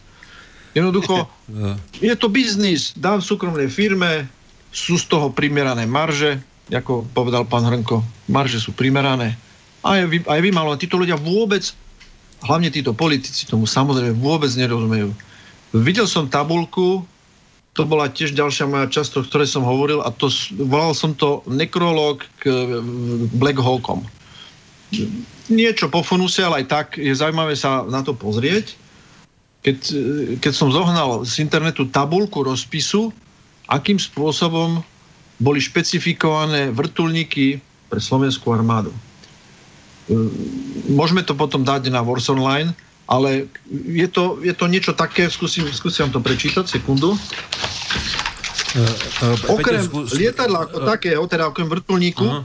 máte k tomu dodanú aj ako option v podstate, ako bod, máte aj paleb, palebnú avioniku. Máte tam avioniku na lietanie za sťažených povetnostných podmienok. Máte tam radiostanice, predstavte si, ako option. Hej, oni to rozpísali, dali tam jeden pozemný zdroj pre vrtuľníky, čo malo bežne každé lietadlo u nás niekedy. Hej, buď bude to generátor, to znamená, naštartujete nejakú, nejaký, nejaký dieselový agregát, ktorý vygeneruje elektrickú energiu, alebo je to sada batérií, ktorú privezete ako malý vozík a stojí to zlomok ceny, to nemá vplyv na cenu. Čiže radiostanice, navigačný systém za sťažených podmienok, zase radiostanica, transponder cudzí vlastný, no, jedna pozemná jednotka dodávania elektrickej energie á pé ú, vlastne na záložný zdroj, gé pé es, ako, to je ako keby ste povedali, no viete, predal som vám auto a v rámci príslušenstva som vám dal aj volant, aj kolesa. A keď budete dobrý, dám vám aj brzdy. Takže takáto tabulka bola, bola, bola v rámci špecifikácie a ja neviem, kto to schválil. Buď to robil niekto zámerne, že, že, že to budú čítať úplní hlupáci, alebo jednoducho sú tí ľudia samotní nejakí čudní. A ja potom bola porovnávacia tabulka medzi cenou Mexika, Brazílie a Slovenska. Máme najdrahší vrtuľník na jednotkovú cenu s najhoršou výbavou. Ako je to možné, že Mexiko alebo Brazília si dokáže vynegociovať lepšie ceny ako Slovensko? Zamyslite sa nad tým, to je všetko. Ja by som tu mal ešte pár takých pikošiek, čo by, čo by sme mohli spomenúť, ešte máme asi päť minút. Martin, ak by si chcel, kľudne môžeš okomentovať v krátkosti. Prvá, to prebehlo aj tuto bulvárom, Američania už trénovali na tú Barbarosu dvojku na Abramsoch v slovenskej Pahorkatine na Lešti. O, o, s jedným tankom tam, tam mali nejaký crash, traja ťažko zranení alebo dvaja ťažko zranení. O, potom zaujímavé, čo ma zaujalo z toho Idli, Idlibu v, v Sýrii doletelo za posledný mesiac štyridsaťsedem tých bakelitových dronov, tých drevených na, na ruskú základňu smerom, čo bolo teda väčšina zostrelených. O, A potom Spojeným štátom spadol ďal, ďalší Global Hawk er kvé štyri, Martin, ten, ten čo tu používajú na, fízlova, na fízlovanie Ukrajiny a Sýrie a Líbie. Myslím, že štartuje z Talianska a dvadsiateho šiesteho júna im to spadlo do vôd pri Španielsku. Potom to vylovili a odvezli na, na diagnostiku do Spojených štátov, že prečo to teraz spadlo, aby zistili. Taký podobný Global Hawk spadol dvadsiateho prvého júna dvetisícsedemnásť v, v Kalifornii do nejakej divočiny, do, do nejakej hory. No a ďalšia vec, Američania začínajú si objednali u DARPy obranu proti čínskym a ruským hyper, hypersonickým zbraniam, takže aj priznali teraz, že také niečo majú. Malo by sa to volať projekt Glidebreaker a, a očakávajú, že vývoj bude stáť sedemsto miliónov dolárov a najskôr v dvetisícdvadsaťtri budú mať teda vyrobené niečo, čo by ich mohlo chrániť pred týmito hypersonickými zbraniami z Ruska a Číny. Takže to je z mojej strany, takže ak by ste chceli ešte niečo k tomu, chalani? No jo, to v roce dva tisíce dvacet tři, ale budou mít možná prototyp, možná. A, do, no, a ještě k tomu bude třeba vycvičit, jak si vyrobit patřičný počet sériových kusů, sestavit jednotky, které to budou obsluhovat a vycvičit je. Tak to ještě se můžeme o pár let posunout, když to řekneme na rovinu. Co se týče těch dřevěných a plastových bezpiloťáků, já jsem je viděl v Moskvě na výstavě Armia. Tam ruská armáda vystavovala ukořistěnou techniku ze Sýrie, bylo to zajímavé, tam jich bylo asi deset těch kousků, mám je nafocené, teda myslím, že jsem si dokonce říkal, že vám to pošlu, abyste to zveřejnili, fotky asi těch nás, úžasných asi, bojových no, asi, se, asi se nás vyprdol, asi. No, jsem, hluboce se omlouvám. Jo, a Fuj. A co se, co se týče těch ostatních, tak teďko jsem nějak ztratil, ztratil popravdě řečeno tedy jaksi nit, nit. co byly, Dobre, protože to první, první, to si říkal, to jsem zapomněl, ale... Ten Global Hawk, čo padol pri Španělsku do mora? Jo, Global Hawk, no, no tak to jako... Global Hawky už létají za prvé dlouho, za druhé oni létají někdy v takových výškách, že se jim oblepují ledem nosné plochy. A oni to řeší tím, že klesnou dolů a ty nosné plochy v podstatě pomocí křídelek a klapek rozvibrují. To je jedna věc. Ono se mohlo stát, že prostě to nerozvibrovali a Global Hawk se mu plácnul do vody, protože měl jaksi těžká křídla, navíc teda se pozměnila jejich aerodynamika. Druhá možnost je, že jim prostě vysadil motor, což se stát může. Samozřejmě tam to nechce moc, že jo? Je to proudový motor, když má něco nalétáno, stačí špatné palivo, anebo mu do toho vletí nějaký pták a je hotovo. Jo? Tam jako není o čem. A třetí možnost je samozřejmě výpadek elektroniky, i když tato letadla jsou stabilní, řekněme, protože jsou to vlastně velké kuzáky s proudovým motorem, takový modernizovaný údva s motorem na hrbu. Ta, ale tam skutečně není třeba mnoho, vypadne elektronika, oni to ovládají na vzdálenosti stovek tisíců kilometrů přes družice, to je raz, dva, prostě letadlo spadne, no tak ho vyloví, něco z toho možná použijí nebo postaví na pomník jako padlého hrdinu, no to je asi tak všechno. Hmm. Peťo, máme asi necelé dve minúty, takže k tým migom skús no, naozaj. K tej DARPE ešte veľmi dôležité je vedieť, koľko bude stať štúdia, lebo množstvo vojenských projektov po štúdii napríklad zavrú a prejdú na nejaký iný projekt. Čiže je dôležité, kto tú štúdiu dostane, to rozpracovanie a potom budú nejaké posudzovačky a tak ďalej. To je len ako zaujímavosť. A u tých migov, takže máš či minútu, už ich minútu. Modernizovať alebo nemodernizovať, v každom prípade normálna armáda si zachová nejaký penzum zakonzervovaných lietadiel, nechaj štyri šesť kučov lietať, plus dokúpi, ak chce mať ešte niečo z krajín západnej proveniencie, napríklad Gripen, a dajú to dokopy. A jednoducho táto letová sila je už úplne iná, v inej kvalite a je schopná obrániť krajinu. Čiže určite by som tie migy nechal zakonzervované, zo pár kusov by som nechal letuschopné, alebo by som ich točil. Vždycky odkonzervovať, rozlietať, zakonzervovať, aby to lietadlo chvíľku pracovalo, lebo nie je dobre, keď niečo stojí v kuse. Takže keď niečo stojí v kuse, musia sa robiť cyklické revízie a tak ďalej, takže je lepšie niekedy to lietadlo chvíľku polietať a zase ho vrátiť do skladu, ako sa hovorí. A k tomu možno ten Gripen, určite by som dal Gripen a s takou výbavou, ktorú potrebuje na obranu krajiny a nie na útočenie desí v Pobalti a podobne. Super, takže preťahujeme osem sekúnd, takže chalani, díky moc, že ste si našli čas, že sme to tu dneska dobojovali. Ďakujem Martinovi Kolleremu, vojenskému analytikovi z Českej republiky, takisto Mírovi Jurišovi. Ďakujem, bolo vždy ako vždy a dobrou noc všem. A takisto Peťovi Zábranskému a od mikrofónu do štúdia v Mijave vás zdraví Palo Gála. Takže dobrú noc a budeme sa počuť o dva týždne. Čaute. Táto relácia vznikla za podpory dobrovoľných príspevkov našich poslucháčov.